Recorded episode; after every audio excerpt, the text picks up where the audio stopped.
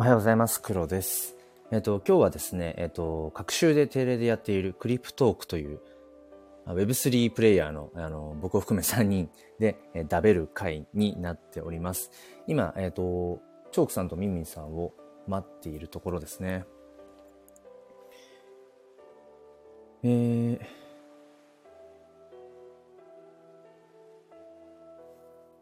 なかなか2人が来ないっていうところで、まあちょっと雑談をしてみましょうか。というところで、えー、先にコメント、固定のコメント入れときましょう。挨拶コメント。いつもありがとうございます。嬉しいですというね。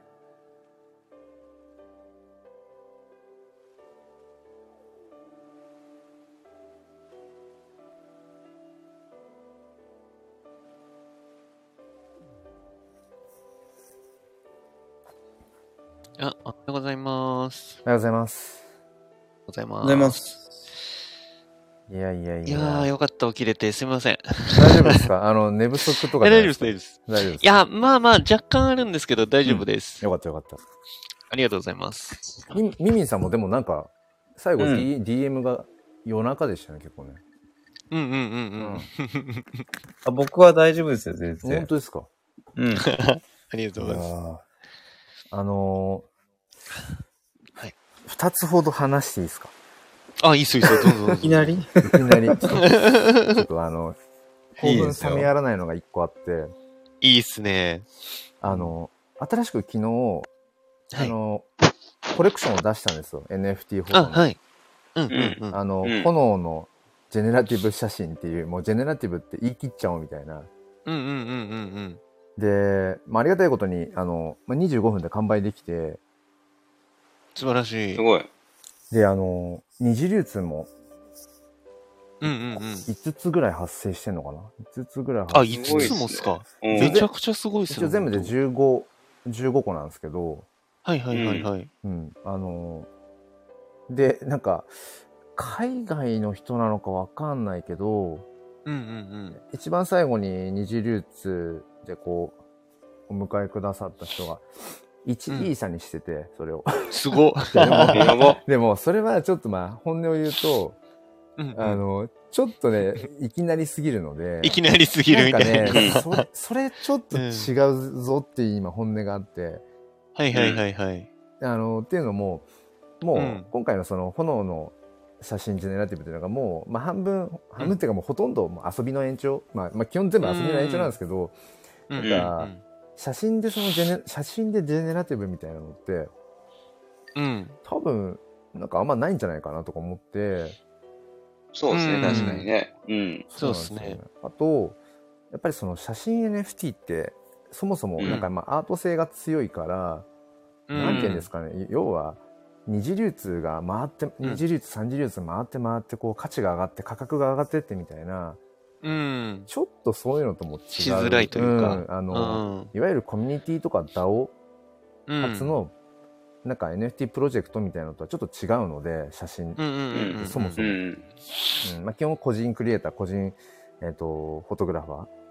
うん、が。やるっていう感じなので、まあ、二次流通っていうのはちょっとこう文脈が違うよなっていうのはやっぱり、まあ、半年以上、まあ、活動する中で思って、うん、だからなんか二次流通が起きないことを悲観する必要はないっていうか、そもそもうんうんうんうんき毛毛色が違うっていうのがあったんだけどどっうん。かで、いやうんとはいえなんか二次流通出たりしたら、シンプルに同じその NFT フォトグラファーさんたちも含め、はいはいまあはいはいはいなんかち。ょちょっとこうも盛り上が一瞬でもねなんか盛り上がうん、る、活気づいたり、うんなんか。ねうんうんううんんっていうのがあったので、うん。うん。まあなんかそのジェネラティブと言い切る挑戦と、ううん炎の写真っていうポジションを取りに行ってみようっていう。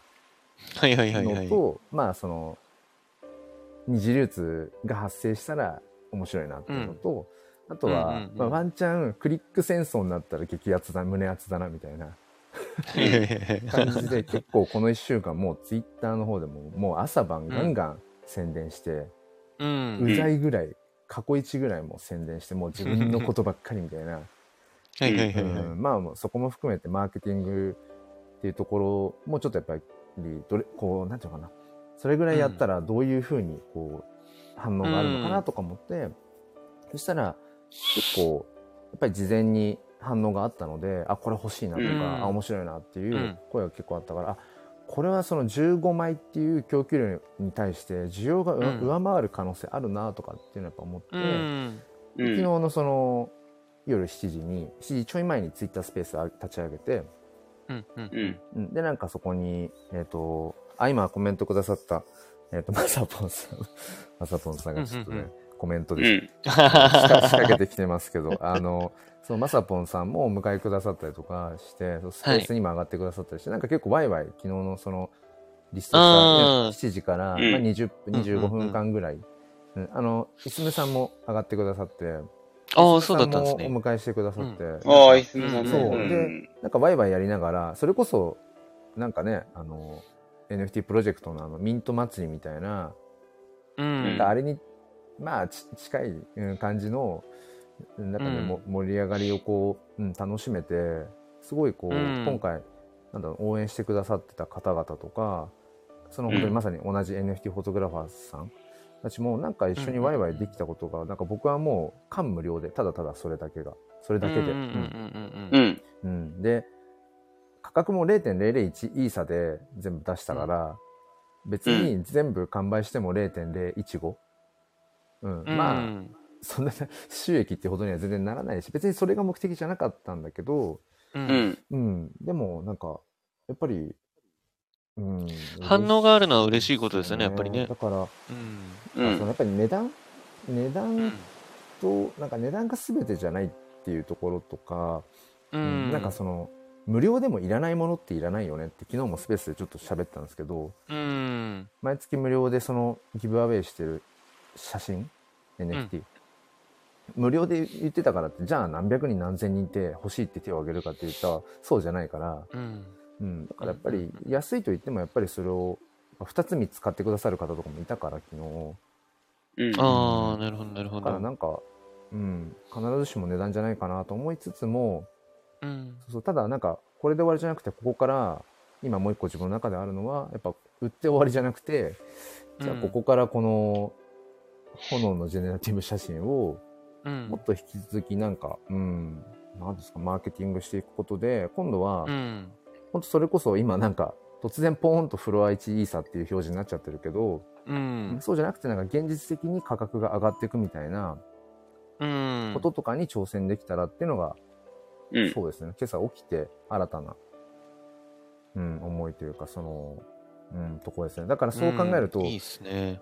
基本他のが0.001とか、あとは二次流通で0.0015とかで二次流通が3つぐらい回ってるのかな？0.0018とかもあるのかな？なので、うん。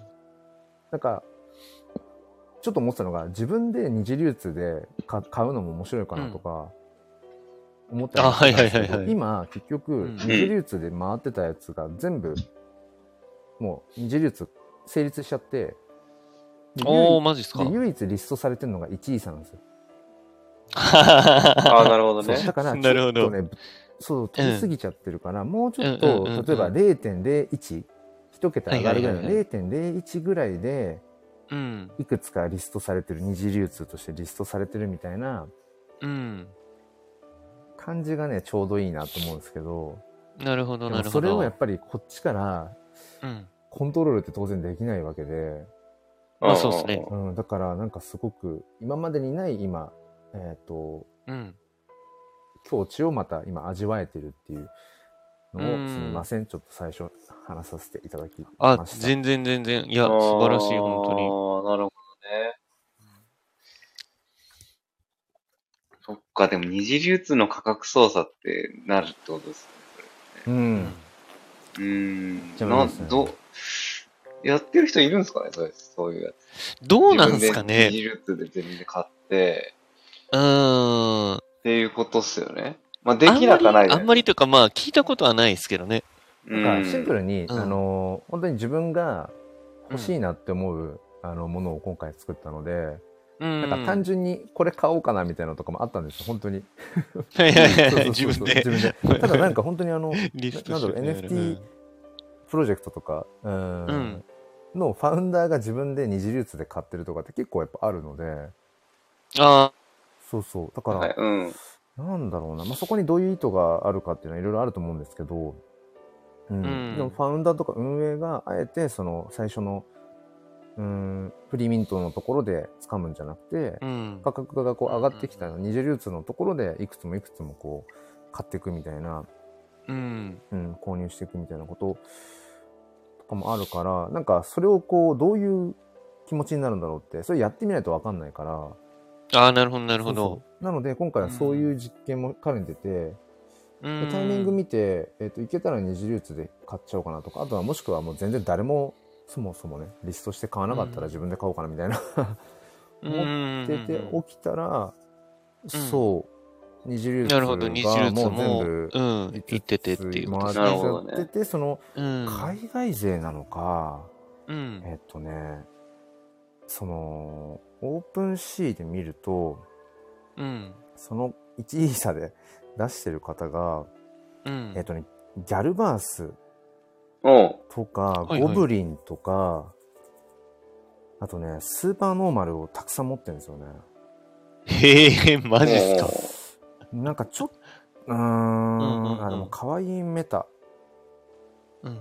とかも入ってるから、なんか完全にうん全部かい、あと火の鳥。それこそ今回の僕のそのフェニックスジェネじゃないけど、手塚治虫のあの火の鳥の、ああ。海外勢じゃないかもしれないですね。うん。うん。え、ツイッターのアカウントとか追えないですか？ツイッターのアカウントはね、凍結されてるんです。大丈夫か？だから、なんか、確かに。だからなんか、ね、大丈夫ですかそいつ？だから、と、怪しいな。な人に、まあ、そうっすね。しちゃったかなって。だから、この突然、だからもう、基本0.001とか0.0015から0.0018ぐらいのうん。状態のところで、1位差ボンっていう、この感覚がちょっと危険かなっていう。はいはいはい。まあまあまあまあ、そそういうこともありう、あり得るというか、あり得てるっていうのが、うん。まあ、一種のそうですね。体験で。ではありますよね、本当に。そうですね、本当に。だからこればっかりは、初めての、うん。うん、初めての経験っていうところで。いや、すいいっすね、いいっすね。その、どんどん体験やって経験を積んでいるのがやっぱり素晴らしいっすね。いやーでなんか一個知ったのが、その OpenSea で自分のその、NFT が売れた時ってそのメールで OpenSea から Your Item Sold っていうメールが。来るじゃないうんですか。で二次流通の時はそれないんだなっていうのを今回初めて知ったっていうはあ、そうなんすね。二次流通した時に、まあ、もちろん、ええそうだから Your Item Sold っていう表記のメールは来ないんだなっていうことを今回うん初めて知ったっていう。うん。そうなんだ。それはじゃあ、あれなんですかね。本当に、追っていかない、アナログで追っていかないと。そうそうそう。だからオープンあそうなんですねだから今朝も、まあだから起きて、その、まあまさぽんさんしかり、そのツイートで知るっていうか、知ったりとか、その、フォロワーはいはいはいはいフォロワーはい。1位差になってるとかっていう、まさぽんさんのツイートとか、海外勢行ったかみたいな。うんうんあのうん。オープンシーのフォトグラフィーのカテゴリーのトレンドに入ってるので、ああ、素晴らしうんい素晴らしい。ね、そうみたいですね。うんただ、うん。まあなんか、フォトグラフィーのカテゴリー自体があんまり流動性がないので、いつもこうちょこちょこ見ていても、うん、コレクションそんな変わんないし、うんうんだって昨日全部売れて、それで0.02ぐらいなので、トータルボリュームが。うん、だから、まあそれで、その瞬間風速で、まあトレンド、うんうん、に入るぐらいだから、うん。そんなにね、言ってもフォトグラフィーっていうカテゴリーが賑わってるわけじゃないっていう、まあ、ある種の証明にもなるんだけど、うんううん。ん、そう、だから、なんですかね。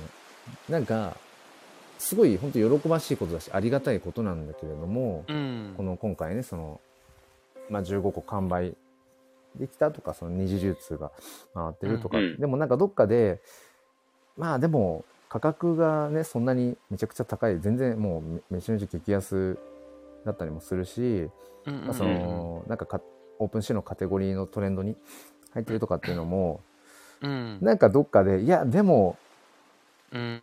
うん。でもなんかそこまでものすごいことじゃ全然ないから、うん。なんていうんですか、こういう。んなるほど、なるほど。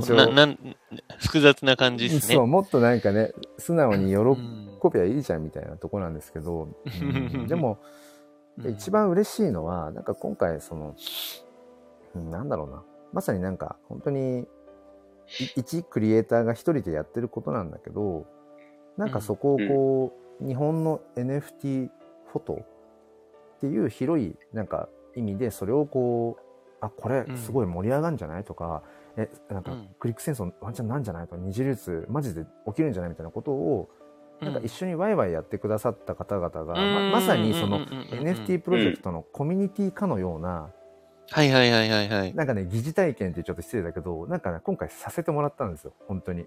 いや、うん、なるほど、なだから、るほど。ジェネラティブ NFT をなんか、まるまる DAO とかコミュニティでみんなみんなでこう作れ、それこそ、まあ、あの、うん忍者 DAO の CNP もそうだし、はいはいはいはいはい。青パンダパーティーもそうだし、まあ今ね、うんあの、リブライクアキャットとかもかなり仕込んでる感じの、なんか、やっぱりそのコミュニティのみんなで、このコレクション、こう、うんバーンってすぐ売ちょれるっとこう、そううん、売れるかな育てていくみたいなね。で、うなんかリストし。て、ちょっと、ね、スペースでワイワイやってるみたいな。はいはいはいはい。なんかだかうんら、あくまでも僕が本当に一人で、うん、うん勝手にやってることなんだけど、うんで別に誰かがそれで、ね、得をするとかなんとかっていう話でも全然ないけど、でもそこになんか、形はないけど、こううん。一緒にこう、楽しんでくれてる。シンプルに楽しんでくれてて、うん、なんか、ちょっとこう、大げさなことも含めて、うん。ミミームっぽくこう、なんかやってもらえたっていう、うんうんうんうんうん。見えないけど、こう、コミュニティっぽい何かっていう、それがやっぱり今回一番の、うん。なんか、うん。うん。自分にとっては報酬だったかなっていう気はしますね。うん。うん。うん。うん。うん、オープンシーのトレンいドに入ったとややっぱり本当か、に、そうそういうのはもううん。なんか別に副次的なことっていうか、うん。ああ、なるほどなるほど。うん。いわゆるその、なんだろうな、え NFT を、その、作る側としてうの、ん。なんというか、あれですよね、その、も盛り上がりの、ちょっと一末を除けたというか、うん。なんかそんな感じですかね。そうですね。うん。うんうんうんいいと思う。いいっすね。うん。そうですね。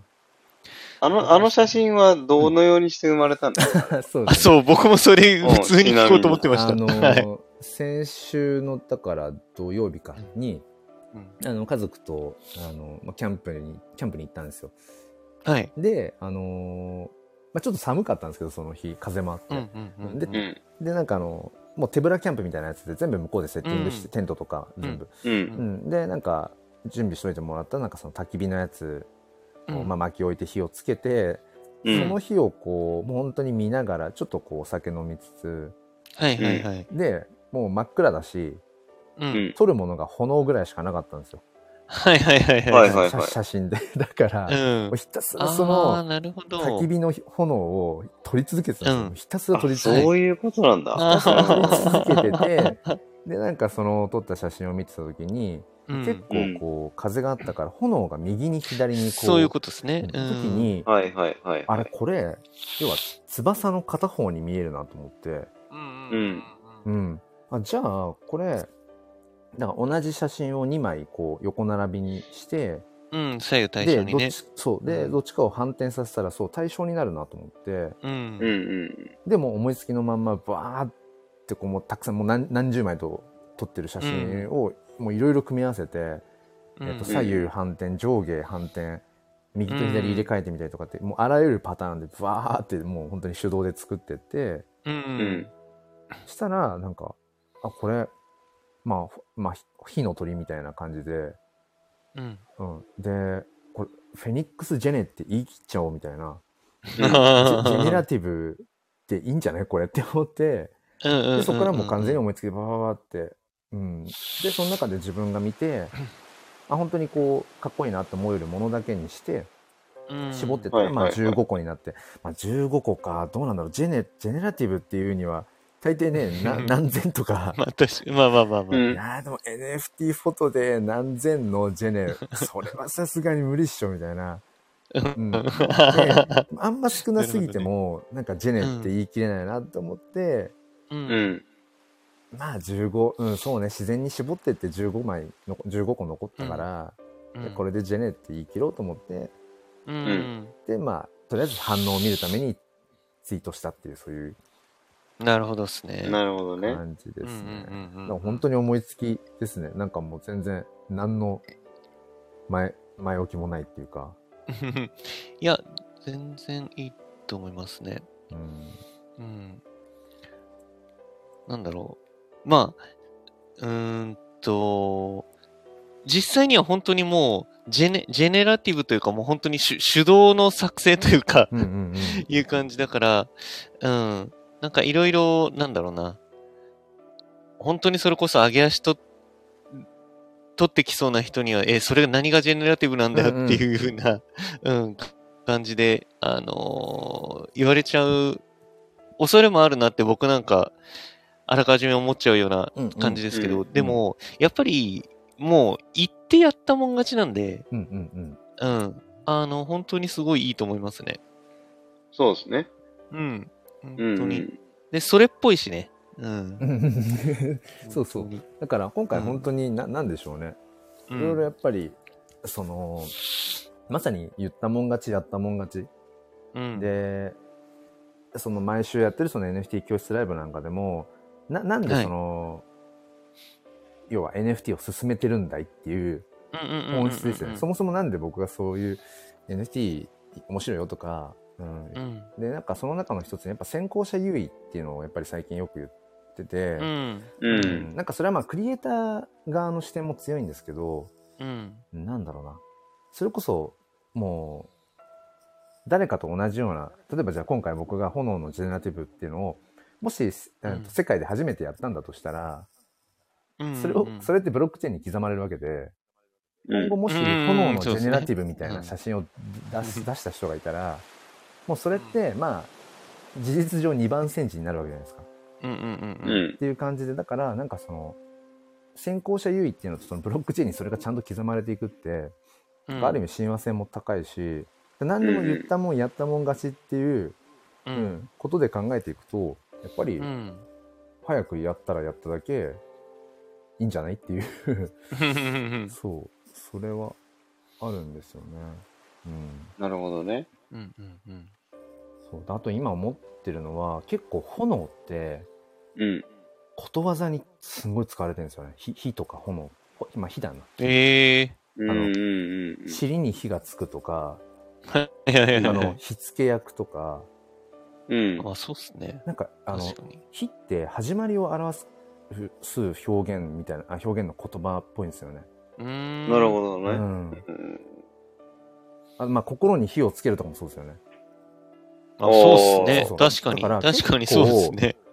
その今自分が、今回本当に思いつきで、この1週間でバーってやって、もうなんか、すある程度思い描いたように持ってこれたっていうのはあるんですけど、うんうんううんだからそれはどっかもしかしたら自分の中でマーケティングとして、なんか、うーん、まあ、ここだけの話、うんちょっとこう、心理、心理、そういう心理に僕が誘導したってとこもしかしたらあるかもしれなくて、うんうんううん。うん、なんかその、面白がってくださってる、その、周りで、あの、楽しんでくださってた方々のもしかしたら心理っていうのを僕が、こういう風になっていったらいいなってことも毎日のようにいろんなところで言ってたのでうん、うん二次流通とか、うん。NFT とでるほど。二次流通ってなかなか起きないから、もしかしたら起こせるかもしれないとか、なんかものすごいみんなが反応してくれてるとか、要は、マーケティングってどっかう、んうんうんうんなんていうんですかね、その、まあ、火付けですよね、それこそ本当に。そうそうそう。だから、うんうん。うん。うん。ある意味で、描いたような感じの着地にはなったんだけど、でも、やっうん。ぱりそこが達成できたら、うん。ん、あ、じゃあでもも、もっとこの火というか炎のポジションを取りに行けたら面白いかな、みたいなことを思って、その今、まさに言葉の部分、うん火火がつく言葉の部分とか、うん。うん、あとはなんか、あの、炎の絵文字うん。はいはいはい。とか、なんかそのあたりを、うん。なんか取りに行けたら面白いなって今ちょっとすごい漠然としたあれなんですけど、だから要は炎の写真って言ったら黒ってなるぐらいの、ああ、なるほどね例えばね。、炎の絵文字って言ったら黒とか、あの、火を使ったことわざといえばとか、なんかそううんいう、うんうん。うん、今、なんだろう。だからここで終わり、へーここで終わりじゃなくて、ここで終わりじゃなくて、それこそ炎関係の写真を、うん。例えば今後誰かがやろうとしたら、うんもうそれ、は、黒さんの、えっと、ファンアートだよね、みたいななるほどぐね。らい、火とか炎っていうところのポジション取りに行けたら、あめちゃめちゃ面白いなっていう。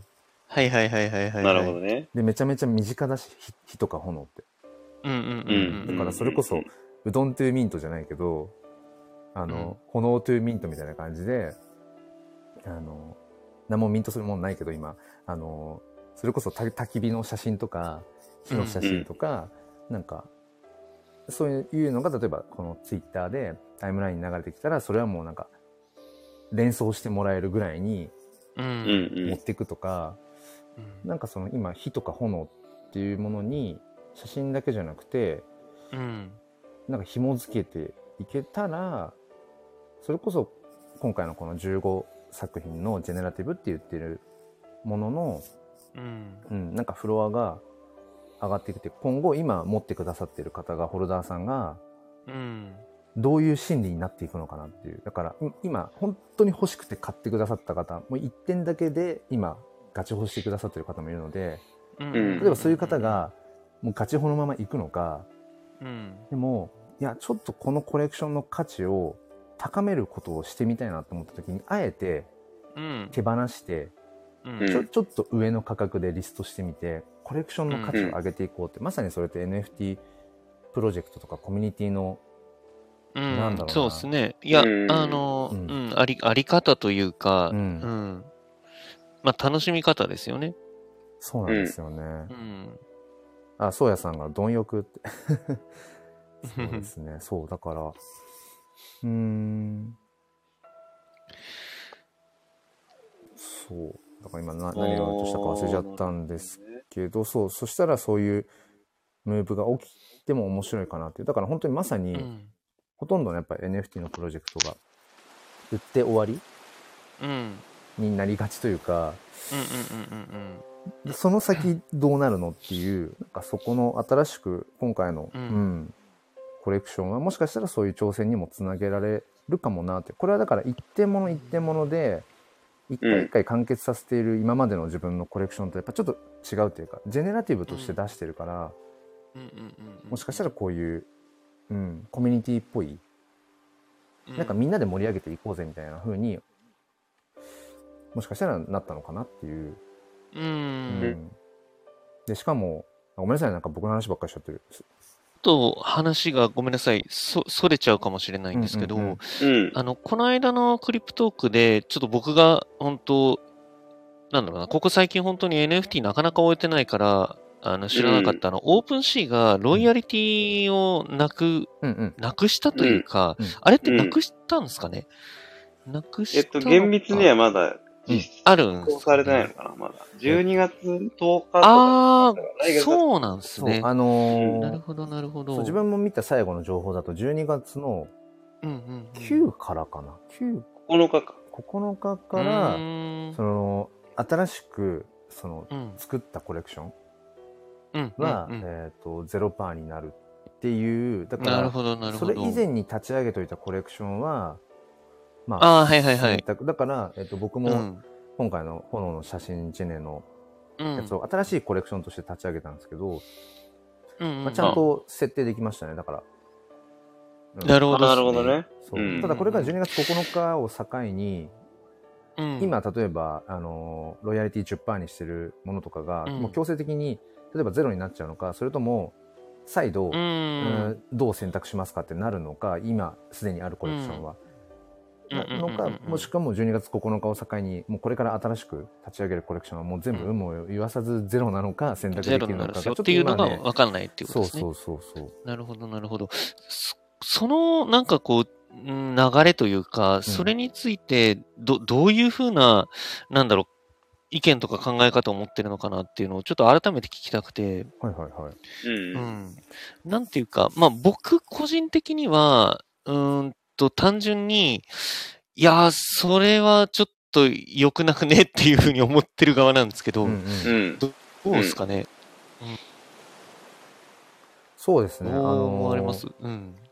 はいはいはい。じゃあちょっと先にまさぽんさんのコメント一回ちょっと拾っちゃうと、うんうんうんうんまあ確かにそのオープンシーンのね、トレンドに、まあ瞬間風速でも乗るっていうのは、ままあやっぱこ広告効果があるっていう。うん、本当にそう思う、そう思ととあと、釈迦に説法ですが、このコレクション、海外勢のテイストにはまるかもって、くださって、そう、だから、例えば、うんうん、まあ変な野暮な話してるのは分かってるんですけど例えばまさぽんさんは、まあ、購入してください、まままさにまさぽんさんがあの二次流通とかを成立させてくださってるんです。まさぽんさんが二次流通を、すごい、本当に。に出してくれてるからっていうきっかけがあるから、他の方がうんうんうんうんっていう風な動きになっててでなるほど。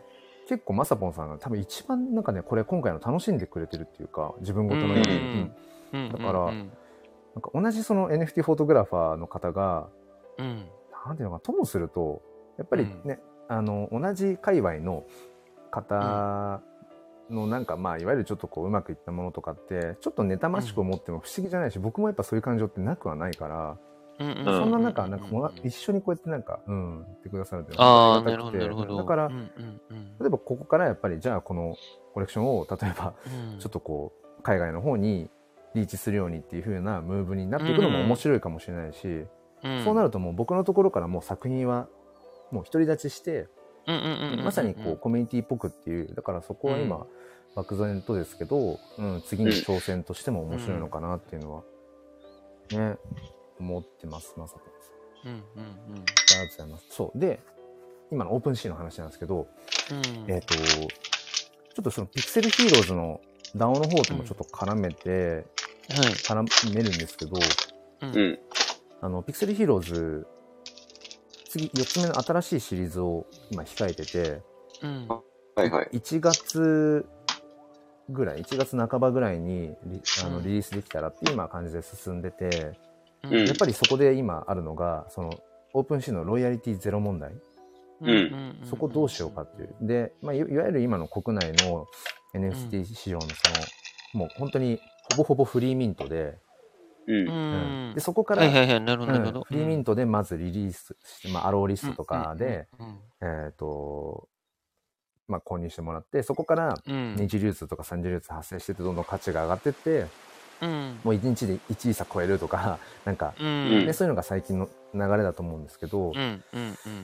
で結構そこの二次流通三次流通以降で運営とうん。かそのね、コミュニティプロジェクトっていうものが収益を出してるっていう現実があるので、うん。その手法が使えなくなるっていう,、うんうんうん。結局二次流通回っても全くねそのロまあ、大元にはう、ん。そうですね、うん、ん。いかないっていう。そこがやっぱりピクセルヒーローズの中でも議論されてて、うん、うん、う。うん。ん。で今だから一つ考えられてるのが運営保有分っていう。のが結構今ああ、なるほど、なるほど、そういうことですね。界隈ではキーワワードになってるかなってはいはいはいはいだから例えばはあはあはあはあ。1万体ジェネラティブで出す予定なんだけど、うん、500体ぐらいは持っとくとかね。とかもううん一番最初で1万体、まあ、えっと運営分じゃ除いて例えば9000体とかをうん。もう。最初からフリーミントするんじゃなくて最初はもう本当にはいはいはい。5000体ぐらいでしかうん。もうフリーミントしない、ああ、でなるほど、なるほど。第2弾としてまた、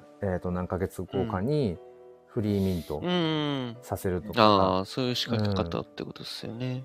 もしくはその価値を今度上げて、もっと値段を上げた状態でうん。あの販売するとか、うんうんううんんなんかそういう感じでなんていうんですかねもう最初に全部さばかないうん。ううんん。ようなことはちょっと話としては上がってますね。何段階かに分けてうんうんうんうーんそのもうリストする時点でうん。その今の例えばフロアうん。ちょい下ぐらいでその再リストするみたいな 2, そういうね。段階目をとかっていうふうに、うんそういうふうにしていくしかないかなっていう。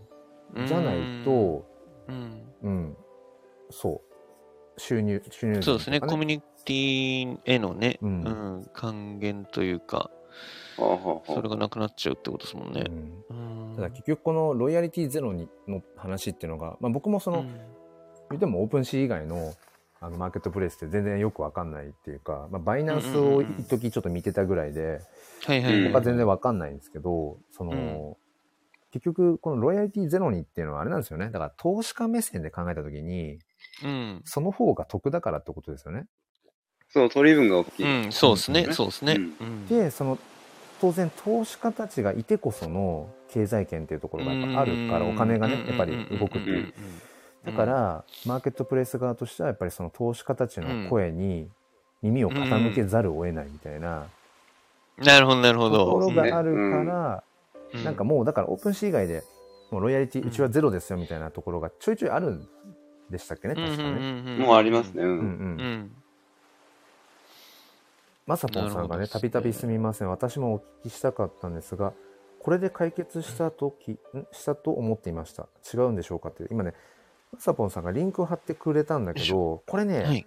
ホストの人以外ね、リン貼ったリンクって踏めないんですよね、リンクが。あの、あ、そうなんだ。リンクにならないんですよね。うんこれね、押すとね、コメントを通報とかコメントをコメント。あ、怖い怖い怖い。ちょっと待って、ちょっと待って、ちょっと待って、ちょっと待って。あ、飛べないな。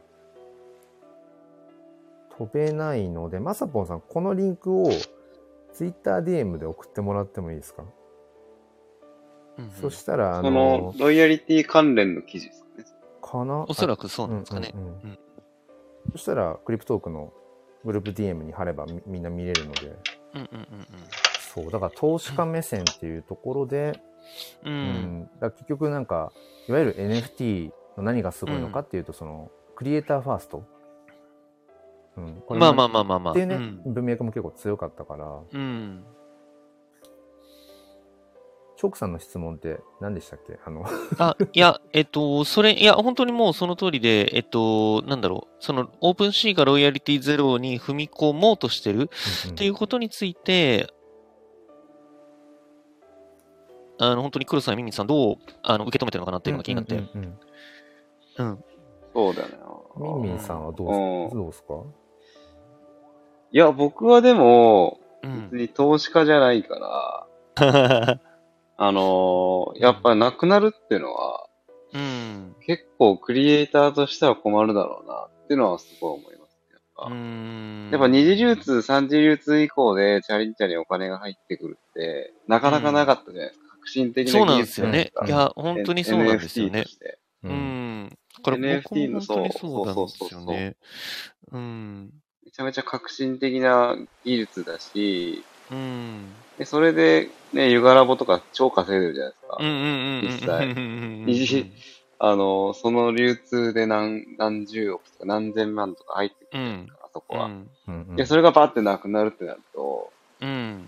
かなり痛手だよなっていうそう。のもあるし、そうそうそうそう。その、だからその、なんだろうな。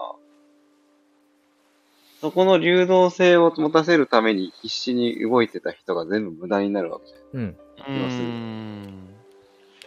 そうっすね。ん。完全買い切り型とかになっちゃうから、うん。あ、し、いや、そうなんですよ。なんで、うんその、あれ？あ、ごめん、今ちょっと、DM のやつで。あ、えーそう今あね、えっ、ーこっちかと、クリプト、クリプトークの、あのー、グループ DM の方に、今、まさぽんさんから、あの、送ってもらったリンク、うんありがとうございます。ちょっと読みますね。NFT マーケット、これ X2Y2 って読むんでしたっけ？そのまんまだけど。クリエイター手数料再開っていう11月22日の記事。うんうんうん。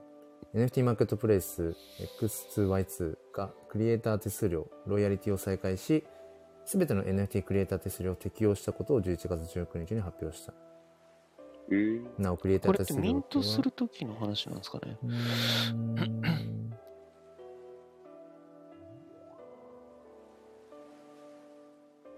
NFT、えーと、クリエイター側は NFT を販売する際に自身で手数料の割合を設定し、NFT 購入側はその設定された手数料をクリエイター側に支払うルールに変更された。また、これから発行される NFT とすでに発行されている NFT を含めた同プラットフォームすべての取引に対し、クリエイター手数料を適用することになった。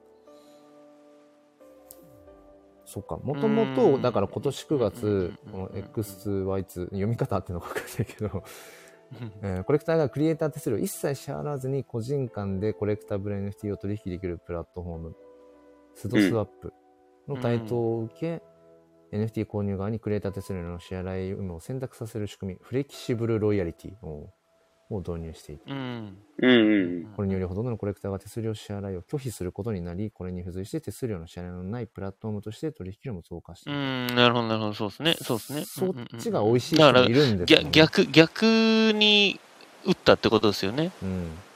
その X2Y2 は、うん。うーん、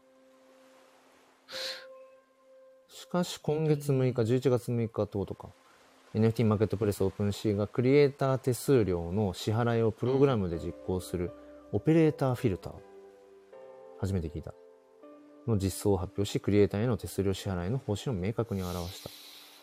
うんうん。うーん。クリエイターを重視するオープンシーのこの判断に対し、ユーザーは支持を表明していたという X2Y2 はこの影響を受け、今回フレキシブルロイヤリティを廃止したとしている。要はじゃあ元々のやっぱりクリエイターに手数料が入る方向に動いている感じってことですね。ってことなんですかね。うーんそういうことなのかフレキシブルロイヤリティっていうのはごめんなさい。僕知らなかったから。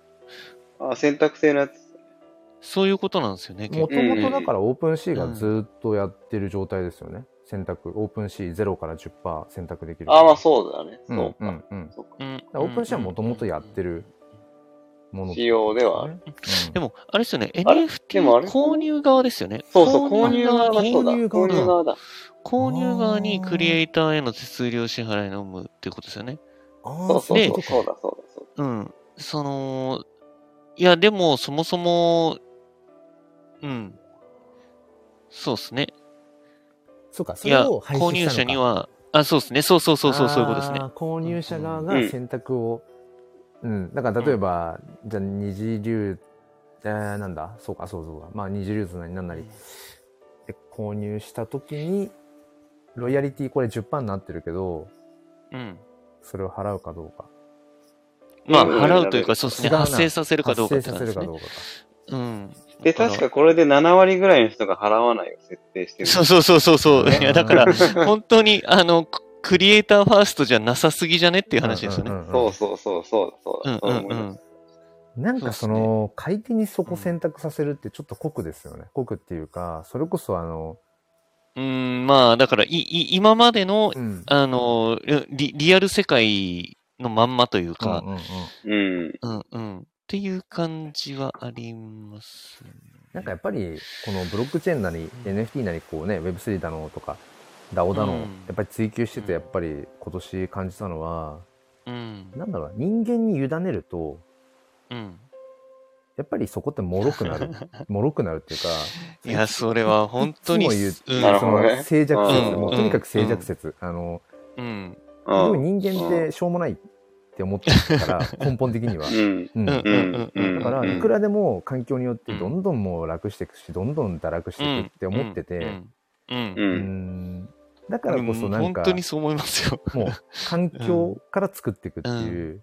だからそ、の、よくあるね、朝活のそのやっぱそれを習慣化させていくことで。三日坊主にならないようにするとか。みんなうん、その、多分分かってて間接的に、やっぱりうんすぐ楽したくなっちゃうから、うん、とかね。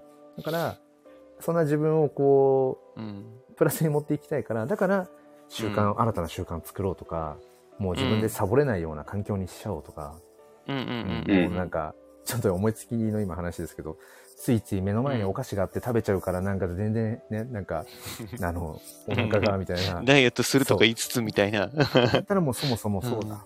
もうお菓子を買わなきゃいいんだとか、当たり前なんだけど、うんうんうんうん家に、家に置かなきゃいいんだとか、うん。うん。うん、だから、いや、でも本当にそれってマジで難しい問題で、うん。あの、い今のところ、例えばこの、えっと、今リンクを貼っていただいた、うん。その X2Y2 の問題だったり、オープンシーンの問題だったり、うん。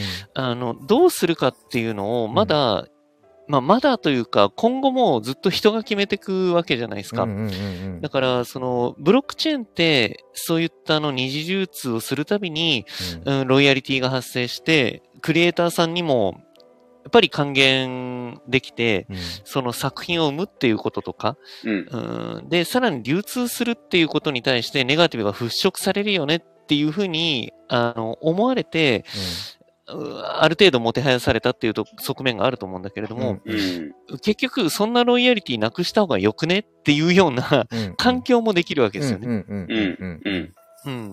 で、じゃあ、そのロイヤリティがあった方がいいのかなかった方がいいのかどっちにしますかっていうのを決めるのもやっぱり人間だからう、ん。うん、その、今まで、クリエイターファーストうん。と、あのーなんだろうな、うーん、言われてなかった状況を、まあ、もし本当にクリエイターファーストじゃないっていうことを、すあの、仮定すれば、うん。それを作り出したのも人間なわけで、うん。うんで、結局、そのクリエイターファーストが、うーん、作れそうだよねっていうブロックチェーンっていう仕組みを、あの、利用するのもまだやっぱり人間だし、決定権があるのが人間だから、うんやっぱりこうういう動きにななるよねっていうのはちょっとなんか、うん、まあ感じね、る、確かに。うん、そうっすよね。ところっすね。で、それが結構そのオープンシーが踏み込んだっていうのが結構マジかってなるんですよね。うんうんうんうんううんん。その、まあ、ただでさえオープンシーって、なんていうか、その、割と中央集権的だと思ってるんですよね。うんうんうん。だから、んうん。で、で、なおかつやっぱり、あのー NFT のプラットフォームとしてはもう、ぶっちぎり今のところトップなわけじゃないですか。うんうん。うんうん。だから、そこが結局、そこの、クリエイターとしての、うーん、立場として、割と、こう、アキレス腱じゃないけど、もう重要なところうんううんんを結構こう、うん、手をつけるっていうのは、ちょっとなんか NFT 全体としてまた方向性変わってくるよなっていうような、うんそうですね。う。うんん確かにそれうんは。感じがあって、うんで、それがやっぱり、えー確かに、えーっと、投資家目線からすれば、それはありがたいことだよねと。うんうんうん。ただ、その、うーん、クリエイターとしてはありがたくないよねっていうのはもちろんのことなんですけど、うんうん。ただその、ロイヤリティが発生しないことが、うん、投資家としてありがたいっていうふうに言ってるのって、うんなんかこう、投資家というよりガチの投機家だよなっていうふうに思うんですよね。うんうんうんいや、まさにそう思います。うん。うん。あの、投資家と投機家って本当に明確に違ってて、うーんと、まあまあ、うーん、近いところはありますけど、その、結局、あのー短期視点ではないんですよね、投投資家って。うんうんそうですねうんうん。で、本当に何年か何十年後かに、こう、育ってくれてってうんいう。うんだからそれを共にこう、なんだろうな、応援するみたいな。うんうんうん、だからこう熱量が、その、そのプロジェクトに対してとか、その発案者に対しての、そのうんコミットの仕方だったり、熱量が全然違うと思うんですよ。うんそうですね。うんで、うん。で、陶器家ってやっぱり、もう、本当に、うーん、まあ、短絡短絡的だし、言葉悪く言えば、やっぱり、こう、儲かれば何でもいい視点というか、うんうんそうですね。うんうんうん。そうなんですよね。うん。で、そのロイヤリティを下げるのが投資家視点っていうのはまたちょっと違うなと思ってて、うんそれはあくまで投機家視点で、うんうんうん。うんどちらかというとその、なんだろうな、発案者だったり、うん。クリエイターだったり、あの、その NFT ファウンダーの人たちが、うん。うん活性化するのはやっぱりロイヤリティが入ってくる方が当然良くて、うん。うん。うん。だってその方がやっぱり活動そのものが活発になるはずなんで、うんうん。うん。うん、だから僕は結構この動きって、なんか本当に、うーん、いわゆる NFT 活動そのものを、ちょっとまた何か、ただの金儲けゲームになっちゃうんじゃないかなっていう怖さがあって、うんうん。ちょっといちょっと怖いというか嫌なんですよね。うん。確かにね。うんうんううん。ん。ただ、まあちょっとそれも僕の、僕も結構こう視点がちょっと狭いところがあるから、どういう風に感じてるのかなっていうのを、ちょっと本当にお二人の意見を聞きたかったなっていう感じでしたね。はいはいはいはいはいはい。いや、でも結構危険なあれですよね、う流れとしては。なんとなく僕は思ってうん、ますね。確かにおっしゃる通りで。うで、んこれがこう蔓延しちゃってると、その、うんロイヤリティを設定したクリエイターのものが買われなくなるっていう可能性もあるじゃないですか。うんうんうんあの、ま、マジそこなんですよね。これも危ないですよね、うん普通に。うん危ないっすね。うんただ、本当にそれはただの投機ゲームみたいになってうんたら、うんうんうんうん。そうなんですよね。そうそう。本当にいいものを出してる人のものが普通に買われなくなるっていう可能性もあるうんそうなんですよね。これは本当になんかもったいないというか、うんいや、思いますね。で、ね、ちょっと本当にマイナス面に言えば、あのーい今でこそ、なんだろうな、ロイヤリティが発生してる今でうん。あったとしても、まあ、ぶっちゃけ投機ゲーじゃないですか。一般人の人から見ると。うんそうね。うんうんで、それを加速させてどないすんねんっていう気持ちはありますね。うんうん確かに確かに。うん。まあ、それを、それ以上に人口が多いんでしょうけどね。陶器、陶器。そうですね。そうっすうん多いから。まあ、そうっすね。いや、ほんとそうっすで、ね。収集つかなくてそうなっちゃったって感じでしょ、うん多分。おうそらくん。運営側そうがっすね。そうねうんそうかもしれない。ですね。だから、その辺って、ちょっとまたなんか、あのーあなんだろうな、に日本の話になっちゃうんですけど、うんうん。結局今多分、特にアメリカとかって、本当にクリプトってお金の匂いがめっちゃしてるんだと思うんですよね。だからそういう流れになってるんじゃないかなっていうふうに思うんですけど。まあ、結構うん。日本のコミュニティって本当に、あの、ただ楽しいことやろうとか、うん。そうんか本当にお金稼ぎというよりかは、うん。もうなんか活動ファーストというか、うん、だからなんかそこでもうちょっとね、皮切りになってほしいなっていうのはなんとなく思ったりもするんですけど、お金に疎い国民性がゆえにっていうところももしかしたらあるかもそうそうそれも絶対ある。うん。でも なんかなんていうのかな。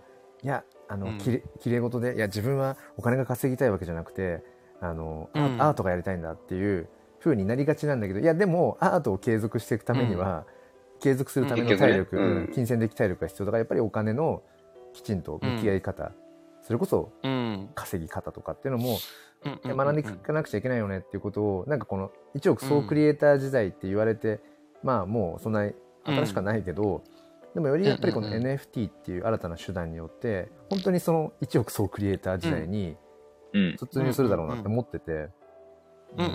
そうなるとやっぱり改めてそこの、ね。ね、お金っうん。ていう部分に日本人がものすごくやっぱ向き合ううん。ようになるんじゃないかなうんみたいな。うんうんうんうんうん。でもなんかあんまりその中間を取ってほしいですね。そうですね。うん。ただあんまりその投資なの、うんだ投資とかってうん。多分あんま慣れてないから日本人って。まあ言うてあ、もまあ、僕全然だと思いますよ。僕もまあまあ全然言うてもあれですけど、なんか余計に、その本当にうん。1日2日で本当に何うん。万何十万上がるだけで、うわって僕もやっぱなっちゃうし、青パンいや、ダパーティな、らない人の方がおかしいですもんね。本当に。やっぱなる。し、いやとりあえずちょっと理科、えー、と原資回収分はして、ちょっと一回もう売り抜けちゃおうか。いあの2個持ってるから1個は売り抜けちゃおうかとか。うん。うん。やっぱそうなうんうんうん。うん、そうですね、そうですね。その辺の心理は働きますよね。働くからなんかその辺もねだから含めてものすごくこう、特に日本人にとっては、まあまたさらにこう学んでいく機会になるんだろうなってこのロイヤリティうんちゃらっていう部分はね、うんうんうんうん。はいはいはい。そうですね。ううんん。まさぽんさんが、えっと、先ほどの情報がガセでなければ、オープンシーは素晴らしいというか当たり前な決断したなと思います。すみません。面白いのでついつい口を挟みたくなりまして、以後、ロムります。ロムじゃないですね。別に全然。なんだ、ディスります？いや、全然。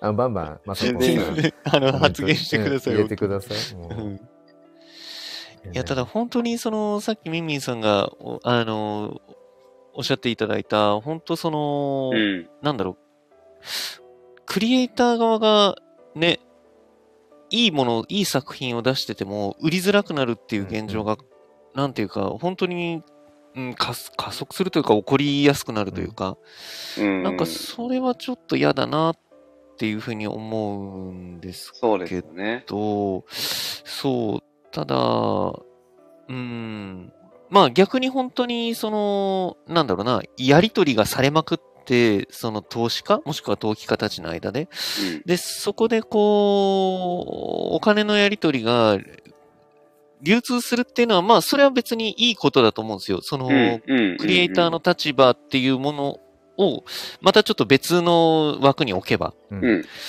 うん。ただ、でもそれって別に、ブロックチェーンでやんなくてよくないっていう気にもなっちゃうんですよね。ああ、確かにね。うん確かに確かに。まさにうんまさに。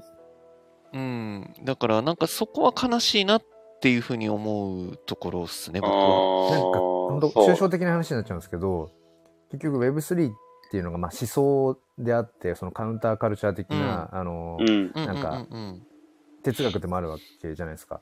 だから中央集権的なところから出して、うん、本当にその、個人で個人の資産を守りつつ、うん、うん。うん。それこそ今まで以上に自分で自分のあれを責任を持ってっていう意味でもあるんだけど、うん。うん。う。っていうん方に今そういうブロックチェーンを皮切りにそうかそういう生き方もあるんだってことを今ね人 人類というか一部の人たちが気づき始めていて そっちに向かおうとしてんだけどうん。でももともと持ってるこの Web2 までの人間の習性という名のなんか磁石にまたうん。なんかこうどうしてもこう引っ張られちゃってうん。Web3 だのブロックチェーンだのうん。DAO だの言ってるのに結局 Web2 とまでのことと同じようなことをやっぱりし始めてしまいがちなこの人間の差がっていうか。うん、いや、でもそれしょうがないと思いますけど そうね。それを感じ確かにあの、だって、だって、まあ、わかんないですけど、僕も全然歴史だなんだとか、うん。技術だなんだって詳しくないからうん。わかんないですけど、おそらく初ですからね。あそうね。の、うん、ほ、本当に、あの、中央集権じゃないような、うんえーコミュニティやプラットフォームができるかもしれないっていうのうんうんうんが多分人類初なんですよね。うん。うん。うん。うん。わかんないですけど、今までもあったのかもしれないですけど、なんかの方法であれで。すもんねあのうん。淘汰されて淘汰されて残ってきてるものが今僕らの周りにあるはずではいはいはい。うんそうですねだからやっぱその中央集権的なものがこれだけ残ってて、でその株式会社ももうどれぐらい、どれぐらいですか？えっとえーわかんない。東何でしたっけ？なんか、東インドなんとかですよね。うん。うん。そうですね。う。んうん。うん。あのーなんか大航海時代じゃないけど なんか。ね、物をこう運ぶ、でもうんその船がもうね途中でナンパしちゃうみたいな。でそういうリスクを投資投資家たちでお互いにこう、うん。ねあそうそうそう。分散させてみたいなところが走りだっていうけど、まあ、そこからどれぐらい？500年とか、多分、そんな経ってないと思う。うん。うんうん、1800年代だった気がする。そっかそっかあじゃああ、そんなに1800年代でしたっけ？多分。そんなに長くないんですよ。はいはいはいはいはい。株式会社ね、いや、わかんない。適当かもしれないけど。え、全然いいっす、全然いいっす。俺も、俺もだいぶ適当なんで。確かでもそんなもんです。その、株式会社も、もう、だいぶ、なんていうか、あのー中央集権だなんだって言いますけど、うんあの、だいぶみんなにとって平和ですよ。あの、うんそ、それまでの、それまでの形式からすると。うんうんうん。はいはいはいはい。うん。で、あのーまあまあまあ、ちょっとこ国家とかの話になるとまたちょっとあれですけど、まあ民主主義、まあ民主主義はでも何千万、何千年前にもあったしな、あれですけど、まあなんていうか、本当にその、情報とかが、うん、うん、なんだろうな、人間の、まあプログラムされた分散化は初めてじゃないですか。うん。うんうんうん。で、それによって、本当にその、もう、いわゆる本、非中央集権っていうものが、もしかしたら実現するのかもね、っていう、うんうんはいはいはい。うん、その、まあ、走りなんで、うん。まあ、紆余曲折はあって当たり前ですよね。まあね。うん。今見たらね、うん1602年が東インド会社設立あ、1600あそうなんですねだから420年今、まあ、江戸時代始まるぐらいなんですね。そんなもんか。だからうん人類史で考えると、まあ、株式会社うんも多分ね、の歴史もたかがいやマジで400たかが400年っつってもそうっす。まあまあまあまあまあ。でもそうだと思いますよ。うん。で、ただその Web3 だったりの、うんまあ、いまあ、哲学というか、そそれで、まあ、大げさに言えば、本当にまた国家のあり方とか、そういうところまで、うんあのー考えが及ぶものじゃないですか。うんうんうん。うん。でも、そそんなって話じゃないですか。まあ、そんなことって今まで多分、まあまああったんでしょうけど、あっては潰され、あってはうん。潰されのうんうんうんうん連続だとは思うんですけど、うん。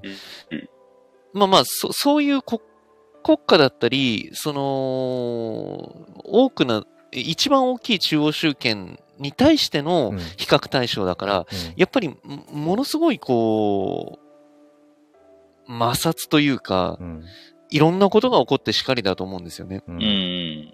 うん。だからその中で、いや、やっぱりちょっと中央集権的に寄っちゃってるよねとか、うんうん、あとは、いやいや、分、あのー分散型とはいえ、うん、そんなことってできるわけないじゃん、みたいな。なんかそういうものの壁にぶち当たったり、あのー右往左往して、なんとなく形作られていくんだろうなと思うんですよ。うん。うんうんうん。だから本当に今回のロイロイヤリティ問題とかも、うんえ、結局何なの？それっていうような僕は意見ではあるんですけど、うんうん。まあだからそういうものをなんかこういろいろ行ったり来たりして出来上がっていくんだろうなとはなんとなく思いますけどね。うん。うん。いや本当そうですねただやっぱりその Web3 のし思想みたいなものはうん、うん、やっぱりかなりもう根本的なこう問いかけにななりうるから、うん。うん。うん、やっぱり本当にずっと注視したいですよね。そうですよね。結局多数決とか、えっとマジョリティうんマイノリティみたいな、そういうところになってくる話かなと思うので、もうそれこそ教育現場で子どもたち見てて思うのが、うん。じゃあもうまさにその、ね、あのうん。じゃあクラスをダオ的なクラスにとかなんかこう、うん。いろいろこう土地狂ったことを考えながらいろいろねこうしたらうん。どうどうやったらじゃあダオ的 ダオ的ななんかクラスにとかってうん。思いつつ、でも、やっぱり自立分散的にっていうのをこちらから自立分散を仕掛けるのって、うん。なんだろうなその時点で実はなんか文脈としてなんか理論が破綻してる感じがし、ていや、うん、うん、うん。いや、うんわかりますよ、本当本当に。の自由とか、本当の自立って うん。周りからそのうんさせられてやるものじゃないっていうか、そうなんですよ。そうね。そうなんですよ。でも、自立、そうなんですよ、本当にそう。そうなのだからただ、やっぱうんり、その、そうですね。特に日本の教育が、うんその、んマジで、あの、お教えられることをベースにしてるじゃないですか。うんうん。うん。その、自分の思っていることを、こう、えー発言したり、もしくは広げることっていうことの土壌がなくて、うん。まずは教えられるっていうことがうん発端としてるから、うんその自立分散型っていうものを、こう、体現する土台がまずないんですよね。うんうんうんうん。う。うんんでさせようとすると、じゃあ自立分散型っていうのはこういうもので、だから、こういうふうにやってごらんになるんですよね。そうそうそうそうだからそ、そこが難しいところですよね。うんあとはやっぱりだからなんか、なんていうんですかねあのみんなの相違で進めていこうっていうとやっぱ時間もかかるし、うん。うん無駄な摩擦がやっぱ起きるところがあっいやてだったら例えばそれこそわかる。もうまあいわゆるうんクラスで言ったら先生が中央集権のある意味、うん、うん真ん中になってるとは思うんですけど、うん。でもいやもうこうみんなのあれを考えた上でこれがベストだと思うから、はい、明日はここに行くぞって言っちゃった方が一番早くて、で、うんまあそうね。子供たちもそれ以上に 本当にそうですねなんだろうな。それ以上に別になんていうのかな、うん。お互いの意見をぶつけ合わせていや自分はここに行きたいんだとかいやこういう理由でああだっていう、うん。まあ、もちろんそのプロセスっていうのは大事っていうのはあるけどそれは一旦置いといて。いやうん。もうこれはみんこの考えた上でこうだからこれが最適解だからって言ってリーダー的な、でともするとちょっとこう発言権権力があるような人がグッてやっちゃった方が、結局幸せのいやそうです総数そうです。が多いみたいなことって応援してあるんですよね。往々にしてあると思いますよ、うん本当に。往々にしてあると思います。うん。だから、あのーじゃあでもそれって、その Web3 なのかっていうと、うんまたそこがね、うんって感じじゃないですか。だから、ねここういう、なんだろうな、あのー話というか、うん話題になるたびに、け結構僕思うのが、うん。本当にこのクリプトーク最初の方に、あの、ミンミンさんがおっしゃってた、うん。いやもう Web3 って結局、その、人任せじゃなくて、うん。え、AI ですよね。ううん。うん。AI で機械化されて初めて Web3 が、あの、Web3 になるのであって、うん。その辺のことを人間が関与してる限り Web3 じゃないよねっていう、もそれはそう。そこがまさにだなっていう。うん。うん。うん。本当に。結局えっ、と、トラストレスっていう言葉、うん。そこうんうん。に、その人を信用するとか、信用しないとかっていう、もうそもそもそういう概念を取っ払って、なんていうのかな、もう全部そのスマートコントラクト、プログラムでうん。管理されているから、そもそも人を疑う必要がないっていう。うん。あ、そうそうそうそうそうそうそうそうそう。それって、うん、そもう本当に中央が本当に、まあ、AI なりそのプログラムで管理されている、まあ、社会というかそのコミュニティというか、まあ、それが結局 DAO になるわけなんだけれど、その状況までプログラミングされた段階までぐんといってないと、う。うん結局3で Web3 Web3 じゃなくて 2. 点いくつみたいな。いやそうなんですよ。うんで、そ、そこがまた、あの、なんだろうな、すごい難しいし、こ、怖いというか、うんうんうんあの、なんですけど、その、結局、えーっと、その、じゃあ、うーんス、スマートコントラクトだったり、うーん、プログラミングっていうものを、多分、あのーまあ、いわゆる AI が打ち込む世界になると思うんですよね。うん。うん。なんか究極は、究極のうんなんかその DAO の定義って真ん中が AI で周りも AI って、うん、そうなんですよね。うんそうなんですよね。うんいや、本当にそうなんですよ。うんそれを僕ら人間は認知できないんじゃないかっていう。できないと思いますよ。うん。うん。まあ、もしくはできないというか、それが当たり前になってるかもしれないですようね。うんうんうんん。そんな感じがする。本当に。うん。で、い今は全然人間がやってるから、うんあの、矛盾もあるし、うん。その、スピードも遅いしっていう。うん。ただ、なんかほん、本当に僕、こ今週知ったんですけどなん、かチョークさんねあの、なんか AI の話したいって言ってましたよね。まあまあ、そうっすね。うんうーんと、いや、まあ別に、た、大して、こ、こんなことがあったんですってことで、この論文を書けるぐらいの、うん。その、プロトコルがあるっぽいんですよね。はあはあはあはあ。うんすごい。で、論文って、もう、なんだろう。本当に、その、一番アカデミックなところじゃないですか。そうですね。うんうんその、検証と、うんか仮説と検証とその結果っていうものをもうずっとずっとぐるぐる回し続けて、それはもう理系だろうが文系だろうが。うん。で、その結果、こういうこことが、あの、起こり得ますみたいな。ううんん。で、それが、あの、論文が出ました。で、あの、その論文に対して本当に正しいのかどうかっていうのを査読する人が周りにいて、うんで、まあ、あの、1年だったり2年だったり、ね、かけて、うん。本当にその、理論が正しいのかっていうものを、えークリアして、あ、どうも正しいっぽいですっていうものになったものが、うーん、企業とかにこう流通して、新しいテクノロジーが生まれてみたいなうん流れだと思うんですけど、うんそれが、あの、AI ができるってなると、マジ秒なんですよね。うんうん。うん。そ、その、それが本当にそうなのかとか、うんうん。正しいのかどうかっていうような、うんうん、精査も秒でできちゃうわけですよ。うん。うんそんなことが起こった場合には、うん人間論文書かないっしょみたいな、うんまあね。うん。うん。っていう 任せちゃうと。ころに、そうなんですよね。で、うんさらにその AI が、またさらに高度な AI を作るのだとしたら、うんやっぱりその、アカデミックで、あのーまあまあ、アカデミックっていうのは、いわゆるもう、人間視点でいうところのし心理というか、科学的というか、うんそういうものが、どんどんどんどん一人歩きしていくはずなんですよ。はいはいはいはいはい。うん。うん。でうんそれに人間が、こう、都合よく乗っかっていくというか、うんうん。うん。うん。っていうようなところになっていくんじゃないかなっていう。で、それが実はもう思ったより早そうみたいな。ううんん。なんか早そうですね。確かに。うん。かけるってなるいや論そうなんですよ。そうそうそうそう。論文書けるって多分、ガチでやばい話で、うん、うん、うん、うん。論文こそ、あのー本当にその、人の経験則だったり、英知だったりを、いろいろ詰めて、で、今後どうしていこうかっていうものの、もう、ある種のもう最先端だから、うんそれが書けて、査読もできて、どんどんどんどん修正もされていくっていうのが全て自動化されるってなると、やべえなっていう。ね。うん。うんこれが、ちょ、たまたま本当に YouTube を見てて、えっと、落合陽一いるじゃないですか。はいはい。うん。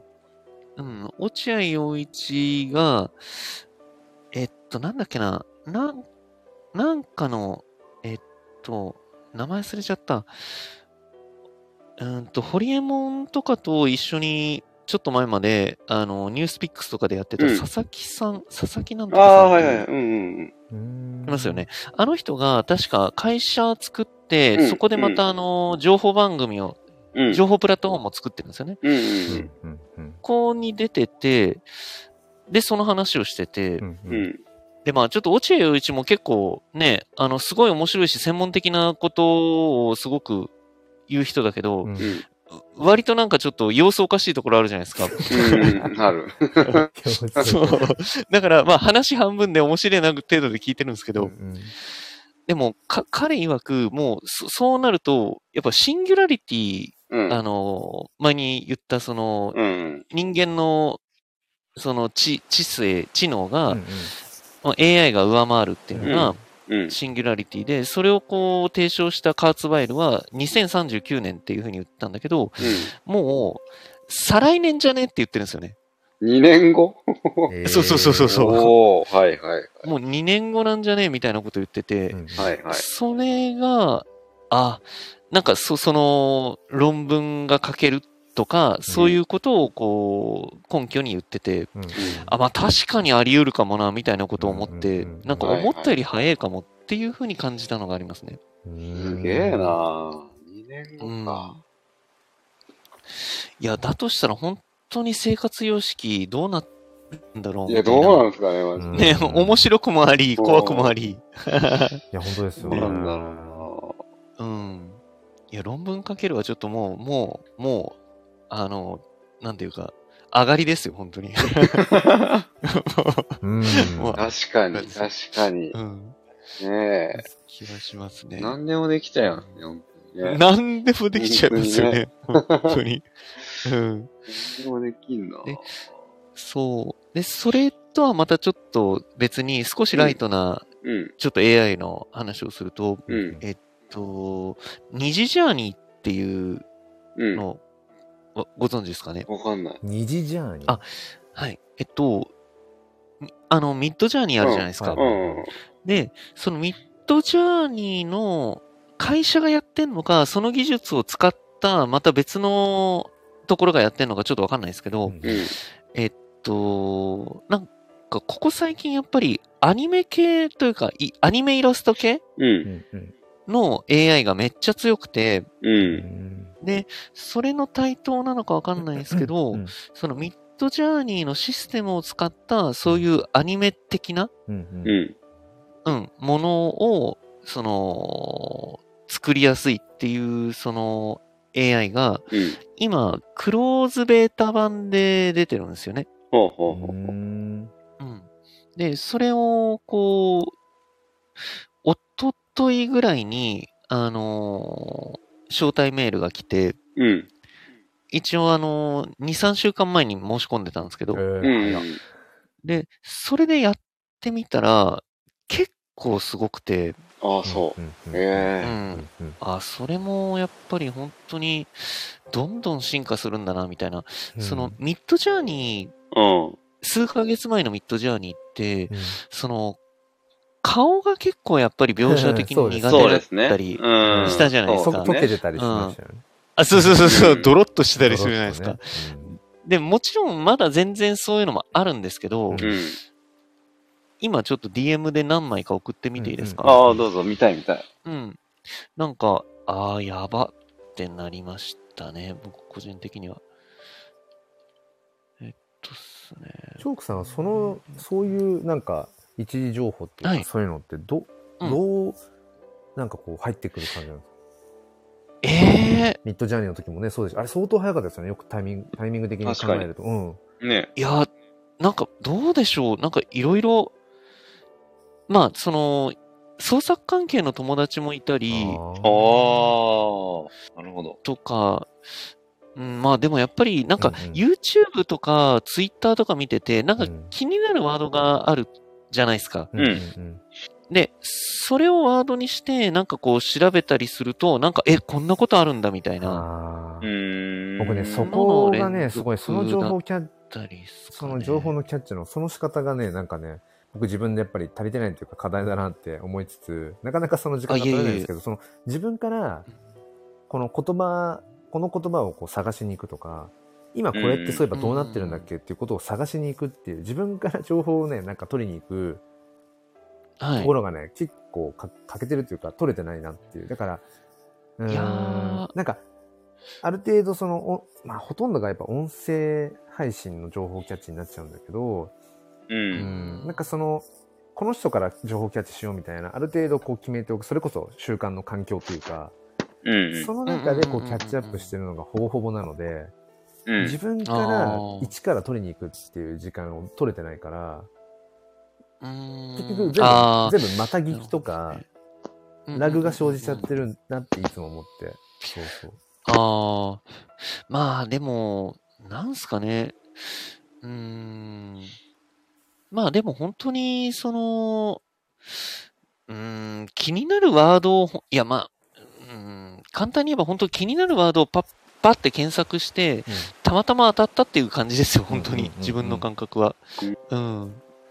ね。で、あ、ごめんなさい。ちょっと先に、うんちょっとラフ画っぽいものでも僕結構びっくりしたのが。ちょっと何回かあって、あれ、これまとめてツイッターって送れるんでしたっけ？一個まとめて？あ一個で一個一個のリンクになるかもしれないです。ああ、リンクというか写真か。うん。例えばなんかこう、こういう感じだったり。ええ、すげえ。何これ、これ。だからスタイフに、すげえなスタイフにこの画像をね、シェアしたいんですけど。いや、ごめんなさい、本当に。ええあのね、いうんや最近あ、本当思うんできないの？グラさん、これ。あのね、スタイフで、うん。まあ、シェアっていうか、これどうしたらいいんだろうな。なんかシェアの仕方ないのかなって毎回思うんですよ。今こうね、で今聞いてくださってるさってる方何人かいて、あの、ちょっとツイッター DM の、グループ DM の方で、チョークさんが送ってくださった、いやすごいこれ、でも、本当に。これすごいっすよねう。んなんうんか、僕やっぱ抽抽象画とか、あとアンアンドロイド系の女性がすごいやっぱ好きなんで、うんそれをどうしてもずーっとやっちゃうんですけど、うんうんそれでも、なかなかミッドジャーニーだとここまであんま出なくて、うん。うん。で、あとは、えーっと、顔立ちとしてすごいなってなったのが、うん。えっとっすね。いや、これはね、方法があるかもしれないなこう、なんとか。この今来てる画像を、スタイフのね、広告のところに貼るっていう手は一つあるかもしれない。あ本いやなかなか難しいかでも。あ、でもなんかあれですね、あのーこれ言葉で表現するのすごい難しいですけど、うんえー ちょこれ、これすげえな。もう、な、な なんて言えばいいんだろう。これちょっとやばいっすよねごいわ。えこれはチョークさんが今、生成した、あ、そうっすね。僕が作った、最後のすごっ。何これ？やばいっすよね。3DCG じゃないですか、これも完全に。そうそうそう。こ、これとかもう、もう、あーあって感じじゃないですか、もうごい。いや、ちょっと今このね、感動をね、いかに、いや、本当だ、すごいこれ。これすごいわ、マジ。う。うん、ちょっと、どうやったらいいかな。もう、なんかもう、あーあって感じですよね。うん。ついに来たよ。ついに来た。ついに来た。こんな早く来る。早すぎですよね。だって、早すぎる本当に数ヶ月前まで顔なんてね描けねえよな、みたいなこと言ってたんですよ。コンセプトアートだったらね、あれだったけど、もう人物描けちゃうんだ、もう。うん、もうちょっとやばいですよね。これはすごいわ。うん。っていうのがあって、やっぱり、本当にちょっとやっぱ AI も、うん、ちょっとこの速度って、うんやっぱりちょっと凄まじいんだなっていうのを。尋常じゃないですね。めちゃくちゃ早いですね。尋常じゃないですよね。いや、本当ですよね。もう、今まで生きてきた中で、このスピード感い、や、すごい。本当ない。だから、ら、このブロックチェーンと AI は、あー、マジいなって感じですね。これは本本当に変わっちまうかもしんないな、10年後って感じですよね。ああ、すごいね。これを、すごいっすよね。チョークさんうは、んなんかどういう、どういう感じでうん、まあ魔法の栄唱というか、ああ、だからこ、ここ本当に自分のちょっと本当にダメなところで、うんうんもう本当に、なん、なんだろう、体感というか、その都度その都度パパパパってやって、わ、すげえいいのできたって思って、次のまたやってってやっちゃうから、何の呪文で、あの、やったかって控えて再現性がないないですよ。そうなんですよ、そうなんですよ。ま、マジ終わってる、本当に。なるほどね。た、ただ、ただテンション任せでやってるだけっていう。なるほど。うんだからそれ本当にあの、うん結構、あ、ごめんなさい、うん AI を好きでやってる友達もいるんですけど、うんいや、本当にそれダメだよっていつも言われます。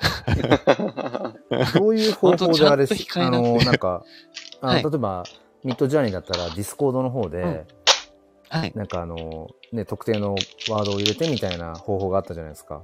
うん。はい。これはどうやってややるんですかその？あ、でも、 Midjourney と全く一緒ですよ。うーん。やっぱ Discord。これもディスコー特定のドなんですか？ワードを。あ、そうなんです。 Discord なんですよ。Discord で。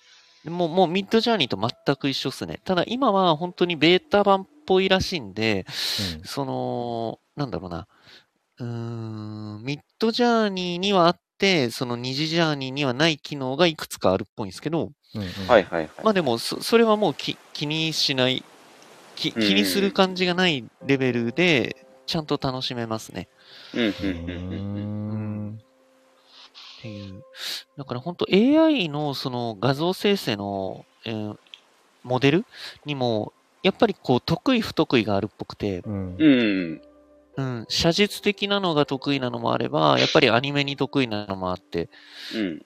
うん。で、多分本当に大元のその、プログラミングが、やっぱど、何に特化してるかっていうのが、やっぱあるんでしょうね。うん。うん。だから、それをこう、大元で作ってる人たちが、今本当に多分、すごい、いろいろ試行錯誤してるんじゃないですかね。なるほどね。うん。ちょっとすごいですよね。だから、本当にそれこそ、あの、ミンミンさんが、えっと、コアにコミットしてる、そのデジタルアートにもめっちゃ通ずるじゃないですか。うん。まさにまさうんにまさうん。本当に、できちゃいますよね、そろそろ。に。すごいよ、うんマジ。えっ、とね、まさぽんさん、今ね、見たい、あのー、なんとか今、あああの、ひらめきまして、やっぱり、あの、はい。あ、すいません、ありがとう課ござい題があると、人は考えますね。今、これいかにどうやって共有しようかと思って、チョークさんが、ます。はい。TwitterDM で送ってくださった、えっと、8枚の写真をうん。一つにまとめて、今ね、僕の、えっと、前向きファインダーチャンネルの告知欄のところに、えっと、ねクリプトーク、シャープ14の中で話題に上がった AI アートの画像 by チョークさんっていうのを、まさぽんさん、僕のチャンネルの広告のところに貼ったのでそ。こから見れます。こう並べるとね、よりすごい。あの、僕、今も、この、なんだ、立ち上げてるスマホで見に行けないな。もう一個のスマホでそれやったんですけど、チョークさんたちも見に行けないですよね。多分、閉じるかなんかなっちゃいます、閉じちゃうから多分。そうですね、閉じるになってますね。一応ね、うんあうん、なので、もしまさぽんさん、この方法がうまくいったとしたら、今後スタイフで画像共有が、広告が使えるっていう発見が。おーなるほど。ただ2台必要ですね、スマホが。ホスト側。うん。ああ、ホスト側ってことですね。うんなるほどね。うんうんうんうんいやー、ちょっと今話半分になっちゃってたから、あれでしたけど。あ、いえいえ、全然本当にありがとうございます。今そうどう、どうやって共有しよようかなとか思って。うんそううんそうそう。でもすごいななんか、ミッドジャーニーより好きですね。いや、僕もですいや、ね。すごい。これは本当にすごいと思う。何がどう違うのかが。本当にすごいですよね。うん。びっくりする。えそれが何ジャーニーでしたっけ、えっと、二次ジャーニーですね多分二次元の二次で、うん、来てるんだと思うんですけど。で、次二次ジャーニーの、えっと、多分、す検索すると、えっと、参加申し込みみたいな、多分、ところが出るんじゃないかなと思って、うんで、僕はそれを2、3週間ぐらい前にさんあのメール出して、なんかずーっと待ってて来ねえな来ねえなってなったんですけど、うん。一昨日ぐらいにやっと来て、えー、うん。で、やってみたら、いや、マジすごいっすねってなりましたね。これもあれなんですか？ミッドジャーニーの時みたいに何回までは無料で、はいここからは、あ、でもあれか、テスト版だから。あ、今のところはそうですね。あの、テストで、うんあの、ベータテスト中なんで、もう、あの、使い放題です。だから、あの、本当に、今しかねえっつってずーっと呪文打ってますね。うーんこれ変な話、NFT にして販売とかってしちゃっていいんですか、あ、いいや、わかんないですね。どうなんですか、ね、あそれはいいいいどうなんだろういんじゃないですかね？あの、まあ、見なきゃいけけないけど、そう、規約的にどうなんだろうっていうそれを FAQ を見なきゃいけないんですけど、僕はちょっとそこまで、あの、まだ、うん、調べてなくて、ただ、生成するのが楽しいってなってる感じなんで。いや、すごいな。ね。今調べた二次ジャーニーってあれですね。あの、はい。もう全部英語でとか、二次がローマ字の二次っていう感じの。で、ジャーニー。あ、そうですね。NIJI ですね。うん。で、ただ、あの、申し込みのサイトというか、ところはなんかすごい、ん日本っぽいというか、うん。日本のアニメっぽいところからいけますね。だからどうなんだろうあの、ミッドジャーニーがやってんのか、本当にそのミッドジャーニーの技術を、あのー活用した日本企業がやってんのかよくわかってないんですけど、僕も。うん。どうなんですかね、これは。うん。ただ結構本当に。えーこれはイラストね。いや、なんかあの、ミッドジャーニーの時は言う、いや、言うてもなんかまだ、そうなんですよね。人がうん苦手、人を描くのが苦手だよね。で、うんうんうんうん結局なんかあの、インターネット上からキーワードの画像を全部引っ張ってきて、うん合体させそてるれっぽくしてるよね、説みたいなみ。たいなのがあったから、うん。うんでも今回のこの、アサポンさん見えました？どうですか？広告欄の方から見えたかな？広告欄で、うん。告知欄か。すごい。これ、うんだって人間がこれ今までこういうものを描こうとしたらどれぐらい、あ、見れたっぽいですね。マサポンさん。何これ？ああ、本当ですか。ありがとうごいざいます。パジシさん、ャレにならん。パジさん、顔、なんないよ。顔、赤っ顔赤。てますよえ。パジさんがね。いや、これまたちょっと、この後、うん出てくるんじゃないですか？その NFT 界隈とかでもこの話。ああ、で、まあまあ、間違いなく出るでしょうね。う。ん。と思います。あ、赤らめてって読むのか顔赤ってで赤らめてあ、。顔、うん、赤らめて、あ赤らめて。うそうでん。すね。うん。いや、いやなんかね、ちょいちょい前のその Midjourney の時、 Midjourney と Stable Diffusion うん。はいのとところとかは、まあ、結局 AI を活用してどうするかだよねっていうところに一旦着地したような気もしたんですけど、う。うんんなんかこれまたちょっとレベチですね。なんか、またさらに。ちょっとレベチですよね。かなりレベチうん。表情まで、ああ、やっちゃったんだね、みたいな、できちゃったんだねっていう。のがあります、僕個人的に、あの、うんえーっとね、DM の方で送ってくださったやつだと、1、2、3、4、5番目かな。こっちを見てるような5番目の絵。で、今聞いてくださってる方が、僕のチャンネルの告知欄で見てくださっていたら、ど真ん中の絵なんですけど、うんうんうんうん。はい。これとかなんだもう普通に、なんかもう成立してるっていうか、もうプロのイラストレーターの、そう、まあ、それだけじゃないんだけど、もうシンプルにこれ。れ好きだな、みたいな。これ欲しいですもん。うんうんうんうんうん。これ、あの、六角形アイコンにしたいですもん。もうシンプルに。もう超あの短絡的な話だけど。うんいやいや、だから、ねえアートとして、あ、これいいな、普通にいいなって、だからそこで成立しちゃうから、うんそうなると、人誰が描いてるか、まあ、でもどうなんだろういや、そうなんですよね。だから、結局あの、技術っていうものが、あのーなんだろう、ショートカットできちゃってるんで、な。そうね。うん。うん。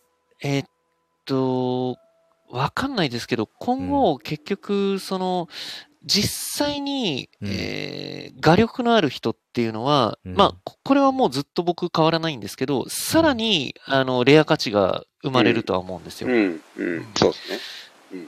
うん。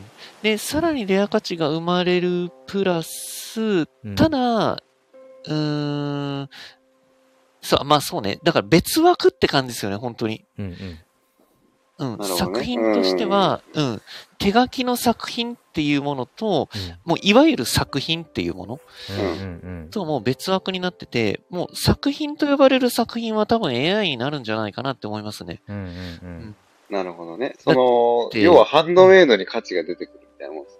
そういうことですね。そういうこと、うんあ本当にその通りだと思うんですね。あの、今までは本当に企業とかがあ作家さんにお願いしてたじゃないですか。うん。うん。でも、そんなことはもう絶対になくなると思うんですよ。うんうんうんうん。そうね。うんうん。それはなくなる。だって、うん、AI の、そのなんかやべえっていうのが、うんあの、言われて、まあ、なんか、いきなり花開いたのが、昨年とか今年じゃないですか。うんうん。うん。で、それでもう本当に半年数ヶ月でこの 出来なん本で、すごいよな。うん、もう、あの、誰でもこういうのができるっていうのは、まあ当たり前っていう風になると思うんですよ。うん、うん、うん。うん。で、そうなると本当に、企業はもうずっと AI 作るでしょうし、あ使うでしょうし、で、そうなるとやっぱり、あの、本当にハンドメイドっていうものが、また、今の、なんだろうな、その、もう本当に、もう本当ハンドメイドですよね。手作り作品って、うん、うん、すごくこう、高値がつくじゃないですか。うん。うん。そんな感じで、位置づけられるんだろうなっていう。で、じゃあ、そうなってくると、その普通の AI で作る画力とかっていうのはもう関係なくなるから、あとはやっぱりコンセプトですよね。うんはい、はい。うん。そうね。あのーうん、うんそうですね。世界観というか、うんそういうもので勝負してくる、うん、すする世界になるんだろうなっていう風な感じはしますね。うん。今一個うん思ったのが、えーっとね、うんちょっと2個ざざっと話したいなと思ったら1個かん簡単な方からいくと,、えーっとチムニータウンダオあのキングコング西野さんはい。あの、うんうんうんコミュニティ初のでそこで僕が2週間、毎晩10時に、うん。あの早押し合戦をもうなんかうんうんうんすごいこう夢中になってうん。やってた時のそのやつが、えっと、背景の NFT、結局どれも勝ち,、勝ち取れなかったんですけど、うん今思えばなんでなんであんなに熱狂してたんだろうっていう感じで、あの結局ヘッダーに使えるような、ヘッダーに使えるようなその NFT ですですよね。NFT 画像ですよね。で、あれっていうのが結局チムニタウンダウンの中の、ちょっとどなたか忘れましたけど、その方は全然その絵心というか、まあ絵を描いたりとかは全然できないっていうことで、うん。で、そのミントジャーニーとかそういうのを活用して、うん。煙突町。うん。を。こう描いて、で、そのうん AI を活用して描いたものが、に値がつくのか、で、そのヘッダーの背景 NFT っていうのが需要があるのかっていう一つの実験としてやって、まあ相当、まあ反響があったというか、うん、全然買えないぐらいっていうところだったんだけど、うん。なんかそれを今ちょっとふと放出させられて、うんでも確かにそこに僕は毎日、毎毎晩ね、その10時に、買えねえ買えねえと言いながら、うんで、もなんかそこ、その絵がやっぱシンプルにいいなとも思ったし、うんでもそれを、その誰々さんっていう人が、手では描いてないけど、AI を活用してうん一応描いてはいるって考えたときに。あんまりその過程って気にしてなかったかもなって、誰々さんがなるほどなるほど描いた AI アートっていう、うん。うん、なんか、うん。もうシンプルにただそれあだけ。のー、そうっすね。うん。でうーんと、よく、なんだろうな、ポジティブに捉えるのであれば、うん。結局、その AI を使おうが、まあ、使わないが、まあうんまあいいか。うん、AI を使おうが使わないが、うん結局、その人の人間性だったり、うんあの、考え方だったり、うんうん。まあ、滲み出るんですよね、どうしても作品って。うんうん。だから、すごくポジティブに捉えるのであれば、うん自分の、その、人間性だったり、ううんん、まあ、パーソナリティですよね。うんそれを、ものすごく表現しやすくなったなっていうのは言える。なるほど。ただ、それと同時に、誰しもがそれができるようになるから、あのー露出は極端にしづらくなりますよね。うんうんなるほどねうんうんうん。どんなにこれって自分が、いや、めっちゃ自分のアイデンティティだったり、パーソナリティを表現できる、あの、作品ができたわって、量産できたわってなっても、もう世の中の人たちが同じようなことを、同じような活動をたくさんやってるから、うんうん。あのー目につくことが、うん目につく機会が極端に減りますよね。あはあ、うんなるほどね。うん。うん。だから、その、なんだろうな。もう、いわゆる、平成前期とか昭和の時代って、もう、テレビこそが、その、いわゆる、アアーティスト的なものとか、うんうん。その露出の最たるもので、うん。テレビに出ればみんな有名になるみたいな感じだったじゃないですか。うんうんうんでも、じゃあ、このみんなが同じように自己表現ができる世界で、うんあのー第一線に立つにはっていうのは、もう、またより全然違う戦略がもう必要というか、んんんそうね。うん。テレビに出るなんて、もう、一握りの一握りでしかいない世界だったわけじゃないですか。うんうんうんでも、同じぐらいのパーセンテージかもねとは思いますよね。はいはいはい。要はみんながテレビ出られるようになっちゃったっていうことですね。そういうことですね。うん。う。ん。そういうことですね。でも、結局注目されるのっていうのは、あの、平成の時代とか昭和の時代に、テレビに出られたよねっていう可能性と同じぐらいかもね、やっぱりっていうふうに感じますね。ああ、なるほど。うん。なるほど。あ、の、本当にみんなにこう知られるっていうになるには。うん。ううんん。でも、まあ、そこまで悲観する必要もちょっとないのかなって思うのは、やっぱり地道に活動すれば、あのやっぱり集まってくるんじゃないかなとは思いますね。うんうん。その、何かに触れて、うん、自分の活動に触れて、あのーす少しずつだけども集まって、そのテレビみたいにガツンとはいかないけれども、うん。まあ、飯食えるぐらいにはいけるんじゃないぐらいには、もしかしたら多くの人がなるのかもなっていうような、はいはい。なるほど。うんまあもう一気は個思っしますね。なん出となくたのがね、その、まあ、うん子育て教育の視点になるんですけど、はい。例えば、じゃあこういう AI を活用してもアートが描けますよと、もう完成度、クオリティも普通に今までプロうん。の腕とさ、腕とされていたレベルのものが、もう秒で出せますよという、そういうデザインになっていく中で、うん。うんその、自分の手で絵を描くことを、まあ子供たちはまあ好きで、で、ちょうど今まさに5歳の娘がめちゃめちゃ今はい。絵を描くことが大好きで、うん。何かにつけて絵を描いてて、なんか例えば言葉で説明できないなと思ったら、ちょっと絵に描くって言って絵に描いてくれたりとか、すげえ。マジっすか？あのーうん。そう、ちょっとお親バカなとこもちょっとあるんですけど、かなりやっぱり絵心はあるなって見て思ってて、でも、例えばじゃあそういう絵を描くことが好きっていう子が、自分のその手で絵絵を描くことをこう追求していく未来と、いや、こういうね、そのミッドジャーニーとか二次ジャーニーみたいなそういう手段もあるとうんた時に。どこの段階で、結局絵は好きだと。絵で表現はしたり、イラストで表現したりとかっていうのはあったとしても、うん。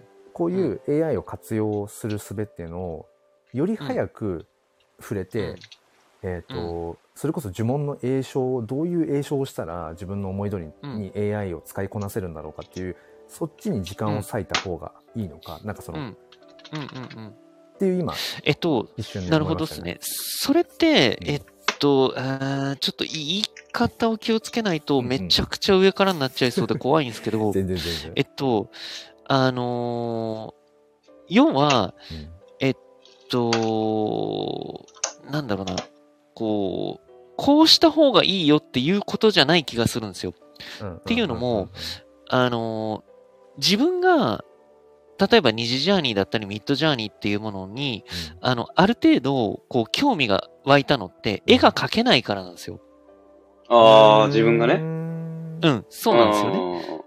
で、じゃあ、あの、その、黒さんの、あの、お子さんが、うんうんえーっと、結局、どっちが楽しいかっていうことを本人がもう判断するはずなんですよ。うんうんう。ん。自分は絵を描くのが楽しい。で、うん絵を描くことが、あのーもう、なんだろうな、本当にこう、楽しいから描いてるっていうのと、うんで、僕はもう本当にそれこそ、うんもう5歳とかの時ぐらいから、もううん絵が描けなかったんですよね。うん。もう絶対無理だわっていう、なんかもう壁がその5歳の時にもうあったんですよ。へあ、これは絶底に無理だわっていう。だからででも、なんか表現したいなっていうのはずっとくすぶってるのがあって、うんうん。うん。っていうのがあるから、もうそこはなんかこう、ただこういうのもあるよとか、うん。なんか最近こういうのを知ったんだよねぐらいで話題にしといて、うんもうあとはもう子供だったり、もしくは黒さんだったら生徒とかがう、ん。それをあの聞いて、自分がやってみて、あの、どうなるかっていうことを、うん。もうただただ、あの、ん見ているっていうことがいいんじゃないかなっていうような気がうんしますね。うん。なんか、こうした、うん、こうした方がいいというよりかは、うん。こういうものもあるんだよねっていうことを言う止まりというか、ううん。ん。ああとはもう、できないやつは AI 使うし、うん。できる人は、あの、もう自分で書くし、みたいな。だってそっちの方が楽しいしっていう。うん。そこか、そ、うん確かににね。やってて楽しいかどうかで結局もう、あね、ブロックチェーンだろうが当に、そうっす。あの、うんフィジカルだろうが、なんだろうが、うん。確かにそこはあの、結局すべての源泉なんで、うんうん。あの、楽しいかどうかが。うん、うん、うん。うん。で、それって結局、あの、経験しないとわかんないんですよ。うんうんうんなるほど、そうですね。その、経験する取っかかりって、結局、あまあ、これって人によりますし、その、うん。感受性の、あの、なんだろう、色合いによりますけど、あの、強制されて、えーっと、楽しいって思う人もいれば、うんうん。あの、言われ、あの、提案されたり、あの、なんだろう、こういうのあるよって言われて、うん。触ってみて楽しいっていう風に、うんうん。あの、思う人もいるから、うんなんとも言えないんですけど、うん。僕の中では強制されてやらされてるよりも、うん。なんか、こんなのあるんだよっていうのに知った結果、自分がやってみて、うんあの、のめり込んで楽しいってなる人が多いんじゃないかなっていうような気がするんで、うんうんうん。うんあの、運動とかスポーツとか、そういうのは結構強制されてやらされた結果、うん。めっちゃ楽しくてのめり込みましたっていうのもあると思うんですけど、とかく、なんかこういうアート的なものって、うん。これが正しいし、これがトレンドだからや、これ絶対やってみなよりも、うん。うん、なんとなく匂わせてて、で、やってみた結果、あの、褒められたからすごい楽しくなるとか、うんうん。なんかそういう感じな気がするんですよね。いやまさにそうかもな。そうだな。なるほどね。うん。だから本当に、なんだろう、とりあえず環境だけは整えといて、うん。うん。で、それをこう活動した結果、あの、褒める準備はできと、しとくみたいな。うんうんうんうんうんうん。なんか、なんかそんな感じでいい気がするんですよね。なんか、うん。もう、これが本当にすごいいいから、うんうんあの、今はこれやった方がいいよじゃなくて、なんかこんなのもあるっぽいよぐらいでいい気する、しますね。なんとなく。いやでもまさにそれぐらいがいいかもしれないですね、確かにね。うんなんかそれこそもうあとは本当にもううんん本人、子供たちが勝手にやるんで、うんうんいやまさにまさにうん。っていう感じですかね。すいません、ちょっとなんか。いやいやいやでもまさにそう思いますねだから例えばこう親がねうんうんなんか習い事させるにしてもうん。例えば水泳はね体力つくからうんやっておいた方がいいよとかあうんうんうんうんうんのピアノはや習っておくと音感が良くなるしリズム感もあれだからやっぱやらせるべきだとかね。なんかこういろいろ多うんうんうんうん。分親としての子供にか,、えーかける期待とかともするとうん自分が諦めた夢を我が子に託すみたいなのってまああるし僕も今それ言ってて あのうんなくないなっていうところはやっぱあるしまあそれは親心としてっていう。うん。ただ、うん。やっぱり常に忘れたくないなと思うのは、うん。なんか世界って広くてこういういろんなものがあるんだよっていうことをうん。出会うきっかけはもちろん作っていってあげたいけど、うん。それ以降はもう本当にうん。我が子の選択、えいや選ぶものっていうのはにそうだと思いますね。そう心がけつつ、でもやっぱね時々いやこっちの こっちの方がいいんじゃないとか なんか。いや、まあまあ、そ、それをね あの、言うのもまた、うん。あの、個人の感、感情ですからね。うん。うん、あるんですよね。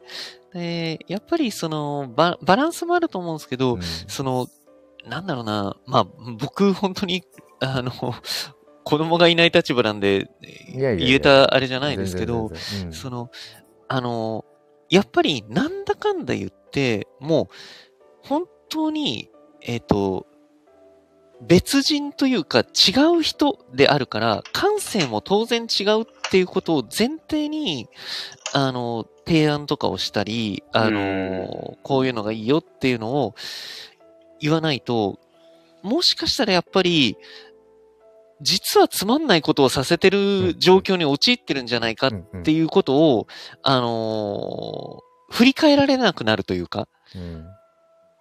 なんか、うん。自分はよ、まあよく言う、いああるあるですけど、良かれと思って言ったことが、実は何も楽しい、あの、その、子供や相手にとって楽しいっていうことにつながらなかったりするっていう。それって本当にうん、悲惨だよなって思いますよね。確かに。いや、チョークさんね、子育て教育、めちゃくちゃあの、はい。あ向いてるって、これも、これこそなんか上から目線で。いやいやいや。向いてるなって思うんですよね、なんかね。っていうか、なんか、あの、話の、こう、波長、波長とか、価値観の合う方、まあ、僕がね、こう、すぐ合うなって、まあ、このクリップトークしかりですけど、合うなって思う方々って、なんか、総じて、それこそその子育て教育に向いてるよなっていう方ばっかだなと思って。あ、そうなんですね。え、ちなみにその、例えば向いてるっていうのはど、どういう、こう、なんていうか、ステステータスというか、えー、その、今のチョークステフリなんですかね。言葉選びとか、はい、は発言って、うん、まあ、僕のその知る中での言葉にこう寄せちゃうんですけど、まさにその子供を尊重するっていう、うん、モンテッソーリ教育の理うん、理念なんですよね。ああ、なるほど、なるほど。ああ、そっかそっか、そういうことですね。で僕の中でやっぱり、この日本の教育がもっともっとより良くなるキーワードに、モンテッソーリ教育のその理念っていうのが絶対あるなとって思ってて、あとなんか、ちょっとマニアックな話ですけど、サドベリー教育とかっていうのもあったりとか、まあいろんななんちゃら教育って名の付くものがあって、でそのどれもがやっぱり共通して言えるのが、やっぱり子供を一人の人格、一人の人間として扱,、扱うっていうか見ている。で、あくまでも対等で、で、大人とか親、教師とかが、えっ、と、何かを教え込む。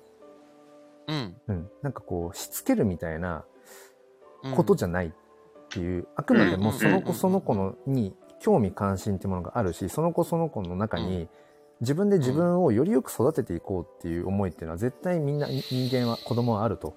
なんか自育力、自分で自分を育てる力で自育力って表現されたりもするんですけど、はいはいはい、そこをもっとちゃんと信じて、周りの大人は、何て言うのかな、黒子のようにじゃないけど、はいはいはいはい。環境は作ってあげる。いろんな場所に出会わせてあげる。でも、その後はスッと後ろに隠れるじゃないけど、そういう感覚をやっぱり持つことが、なんか大事。っていう、なんかね、そういうところに通ずるなって思って、ああ、なるほど、なるほど。あ、視点が。なんかちょっとすごい嬉しいですね。ありがとうございます。で、僕は、で、その上で、やっぱり常に持っておきたいなっていうのは、その今の日本の教育、うん、いわゆる習わせて、うん、そのもう本当に上からた縦、縦からというか、うん、で、そういった教育が、あのー、なんだろう、絶対に悪いっていうふうには言いたくないし、思いたくないんですよ。それはね、僕も思ってます。うん、うん。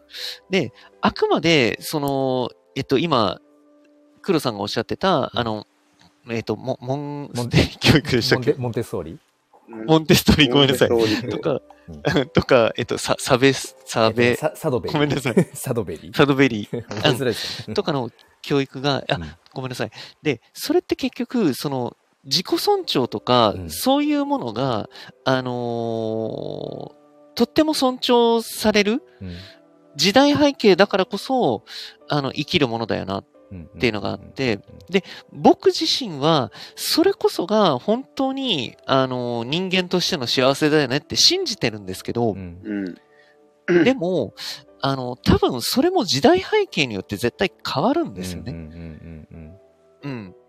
で、その、その時代背景によって、えー、教育の、うん、良い教育、悪い教育って絶対に変わるし、だから、うん、僕自身の、その、主観的な思いとしては、その、本当に個人の思いだったり、価値観を尊重するっていう教育こそが、本当に人の幸せだよなっっていうふうに思ってるんですけど、うん。でも、それも本当に時代によって移ろうものなんだよなっていう客観性は絶対に持ってないとなって思ってるんですよ。うー。ん、なるほど。うん。じゃないと、本当に、なんだろうな。いや、そんなのは本当に、ただの放任主義だとかいう人だったり、、全然違う人とかの価値観と、やっぱり、ただ喧嘩するだけになっちゃうんで、、だから、ななんて言えばいいのかな。うん、そ、それが自分の思ってることとか、自分のその、感じてるものが、絶対的に正しいというか、これこそが本当の何々だ、本質的な何々だっていうふうには極力思わないようにしてますね。なるほど、なるほど。うんなるほどね。ううんんうんうん。だから、その都度その都度違う。でも、うーん、なんだろうな。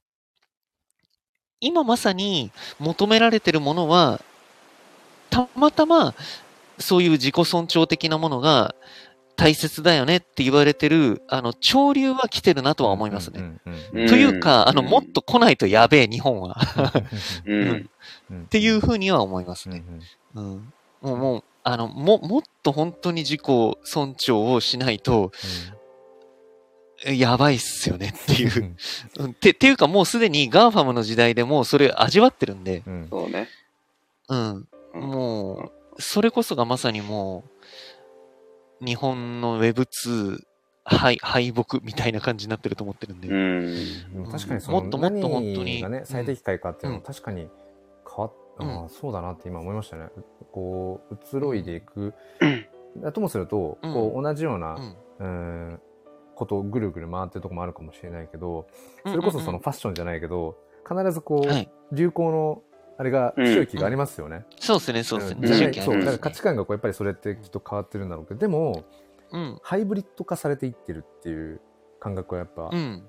あって例えばなんかまあ多分うん。この辺はミミさんの詳しいと思うんですけど、あの、最近やっぱ妻のファッションとかが少しこう、あ、変わったなとかって見てて思って、で、えーやっぱともすると、やっぱすごいもう、本当に自分たちの親の世代のような、ちょっとハイウエストああ、なるほど。ちょっと、ちょっと言い方悪いけど、うん。ちょっと、あの、古っぽいというか、そうそうそう。うん。アンティークだなみたいな。そうそう。だから本当にハイウエストからのなんかちょっとベルボトムっぽい感じの、うん。ああ、ベルボトムね。ジーンジーン。ズででもベルボトムほどは広がってなくてっていう。でもうんうんうん。シルエットはちゃんとなんか今今の日本人の体型とかそれこそ、うんうん。あの、うん。ちょっとこう欧米に近いようなシルエットに見えるようにででも日本人の体型をうまくこうそこにこうフィットさせるみたいな、なんかやっぱりただただ昔のを引っ張り出してきたんじゃなくてそこになんか今のやっぱりちゃんとファッション性も取り入れてだからなんかハイブリッド化されつつこううねうねとうん。進化していくのかなっていう今ちょっとふとファッションで思いましたね。うんうんうんうん。うんうんうんうんうんまあ、教育とかもそうなのかもな。確かに。うんな。んか全てにおいてそんな気がするんですよね。うんうんだから、うん、なんかその時々の最適解って絶対に違ってうん、うん。で、うん、その時々の最適解に合致したものっていうのも、うんうーん。と、まあまあ合致したものがいわゆるもう本当に正しいみたいな感じになる、うん。なりがちだと思うんですけど、うん。うんちょっとそれも違うよなっていう風な視点は、違うよなというか、今はただ単純に合致してるだけだよなっていう、ちょっと常に僕は持ち合わせたくて、うん。で、それを持ち合わせないと、そこから逸れた時に、もうただの老害になっちゃうんですよね。なんていうか。わかるわかる。うん。本当に。で、日本ってまさにその今、ルツボにはまってる状況だと思ってるんですよ。うん。うん。あのー本当に、あのーなんだろう、黒板を前にして、うんその、教えられたことをやって、平均化を、うんあの求めるっていうものって、これ、全然悪いことじゃないんですよ、絶対。うんそうねうんうん本当に悪いことじゃなくて、あの、ただそういう形なだけであって、それがハマったっていう、うんうん、それが本当に高度経済し成長だし、うん。その、うん、産業革命だと僕は思ってるんですけど、うん。あの、今はもう絶対に違うし、うん。うん。うん、本当に多様性がもう花開くし、本当に個人っていうものが、個人の考え方みたいなものが、うん、すごくこう、なんだろうな、エンジンとなるというか、うんうんそれがまさに、その、国家の礎となるレベルうんに持ち上げられるよねっていうのが、本当に2010年代の Web2 時代のアメリカのね、ものだったと思うんですよね。うん。うんうん。で、さらにまた、そこって細分化されて求められてるんじゃないかなって僕は思うんで、うん。だからこそ日本が今やってるような、その黒板を前にして、その、習わせるっていう、ん。その、教育って本当にやべえなって思うし。うんうん。だからまさにそうですね。だから本当にそのう、ん。うん、やっぱり教師やってたものが、やっぱその、いわゆる一斉指導とか一律にみたいな、うん。だからそれが、いわゆるその平等とうん。か公平性とか、そういういろんな部分にまあ絡んでるんだけど、うん。でもそういううん。一律にっていう場面もやっぱり必要だな。って思ったり、もう全員あで、もちろん全員こうだっていうまあ瞬間必要だなって思うし、でもやっぱりそれだけじゃダまあ、それこそ本当にそう。一人一人のうんっていう時間も必要だしっていう、まあ、結局うん、教師が足りないし、んあの、あ教育の現場からするとマジで。が多すぎ うるとか、そういうのがあるけど、うん。結局やっぱりうん。今のね、話の中でもあるけど、まあ、やっぱりうん。今このタイミングに最適解なのは何かっていうところで、今これはいらないなっそうっすねてそぎ落として、これは必要だから残していこう。そうそうそう。うん。そうですね。フレキシブル。やっていくのが重要だなってフレキシブルで、思いますそう、フレねキ。シブルでハイブリッドでっていう、う。うんん、ことなんだろうなって、うん今ちょっとまたいや本当新しい視線を持てましたね。うんうん。あ、いやいや。だから、それこそ、あの、本当に僕、個人的には、もう個人がのびのびと、うんあの、思ったことをできることこそが、本当に人の幸せだっていうふうに思ってますけど、うんうん。その、なんだろう。で、それがたまたま、なんだろうな、その Web3 だったり、そういうものに、何か添えるような価値観だなって思うからコミットしようと思ってるんですけど、うん。でも、その、もしかしたら、本当にちょっと10年後とか20年後とか、それこそ、その、今の僕が、その、さっき送らせてもらった二次ジャーニーみたいな、うん。その AI だったり、うんうんそれがもっともっと発展して、よくわかん、うん、僕らが想像しない方向に行った暁には、もしかしたら、その日本の1950年とか60年代に、うん、すごくこう、あった平均化する、うん。その教育うん。みたいなことが、また良しとされる時代が来るかもしれないですしね。うんうんうん。うん。だから、そこは本当にやっぱわかんないですよね。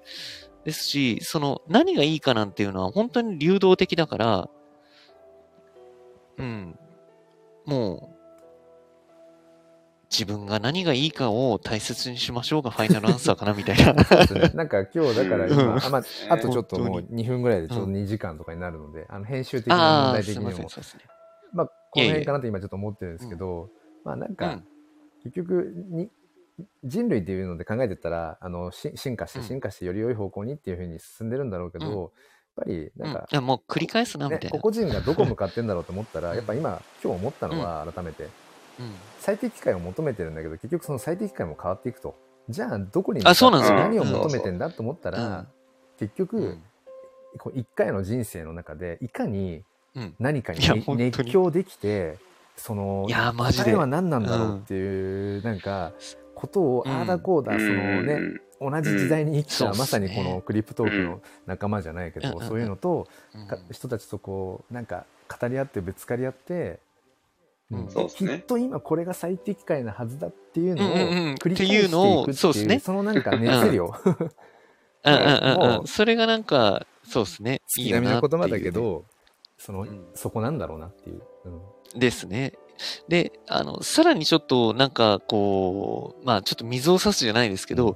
そういうものが多分人生なんだよなっていうの、いう価値観がありつつ、そのメタバースだったり、うんその、AI 技術を使った、いわゆるシンギュラリティっていうものが、もし本当に発展するのであれば、うん。その、本当に、その、不老不死が手に入ってしまう可能性があるんで、だから、それすらも揺る揺るぐかもしれないっていうのが、また面白いなっていうふうに思いますね。うんうんうん。うん。不老不死っていうものがもし、あの、実現してしまうのであれば、うん。そもそもその熱量とは、みたいな、そこからまた根底から崩れてくるから、はいはい。またそれはまた面白いなっていうふうに思いうなっていう感じですね。うん。いや、まさにそうだな。うんあ今でき人それぞれ最適解が違うっていうのもあるし。うんうんうんうん。あです。いや、まあ、全く違いますよね。うんだから、それをなんか、あの、お互いに認識し合いたいですよね。確かにね。うん。うん。その、僕はこれが面白くて、うんこれに熱量がある。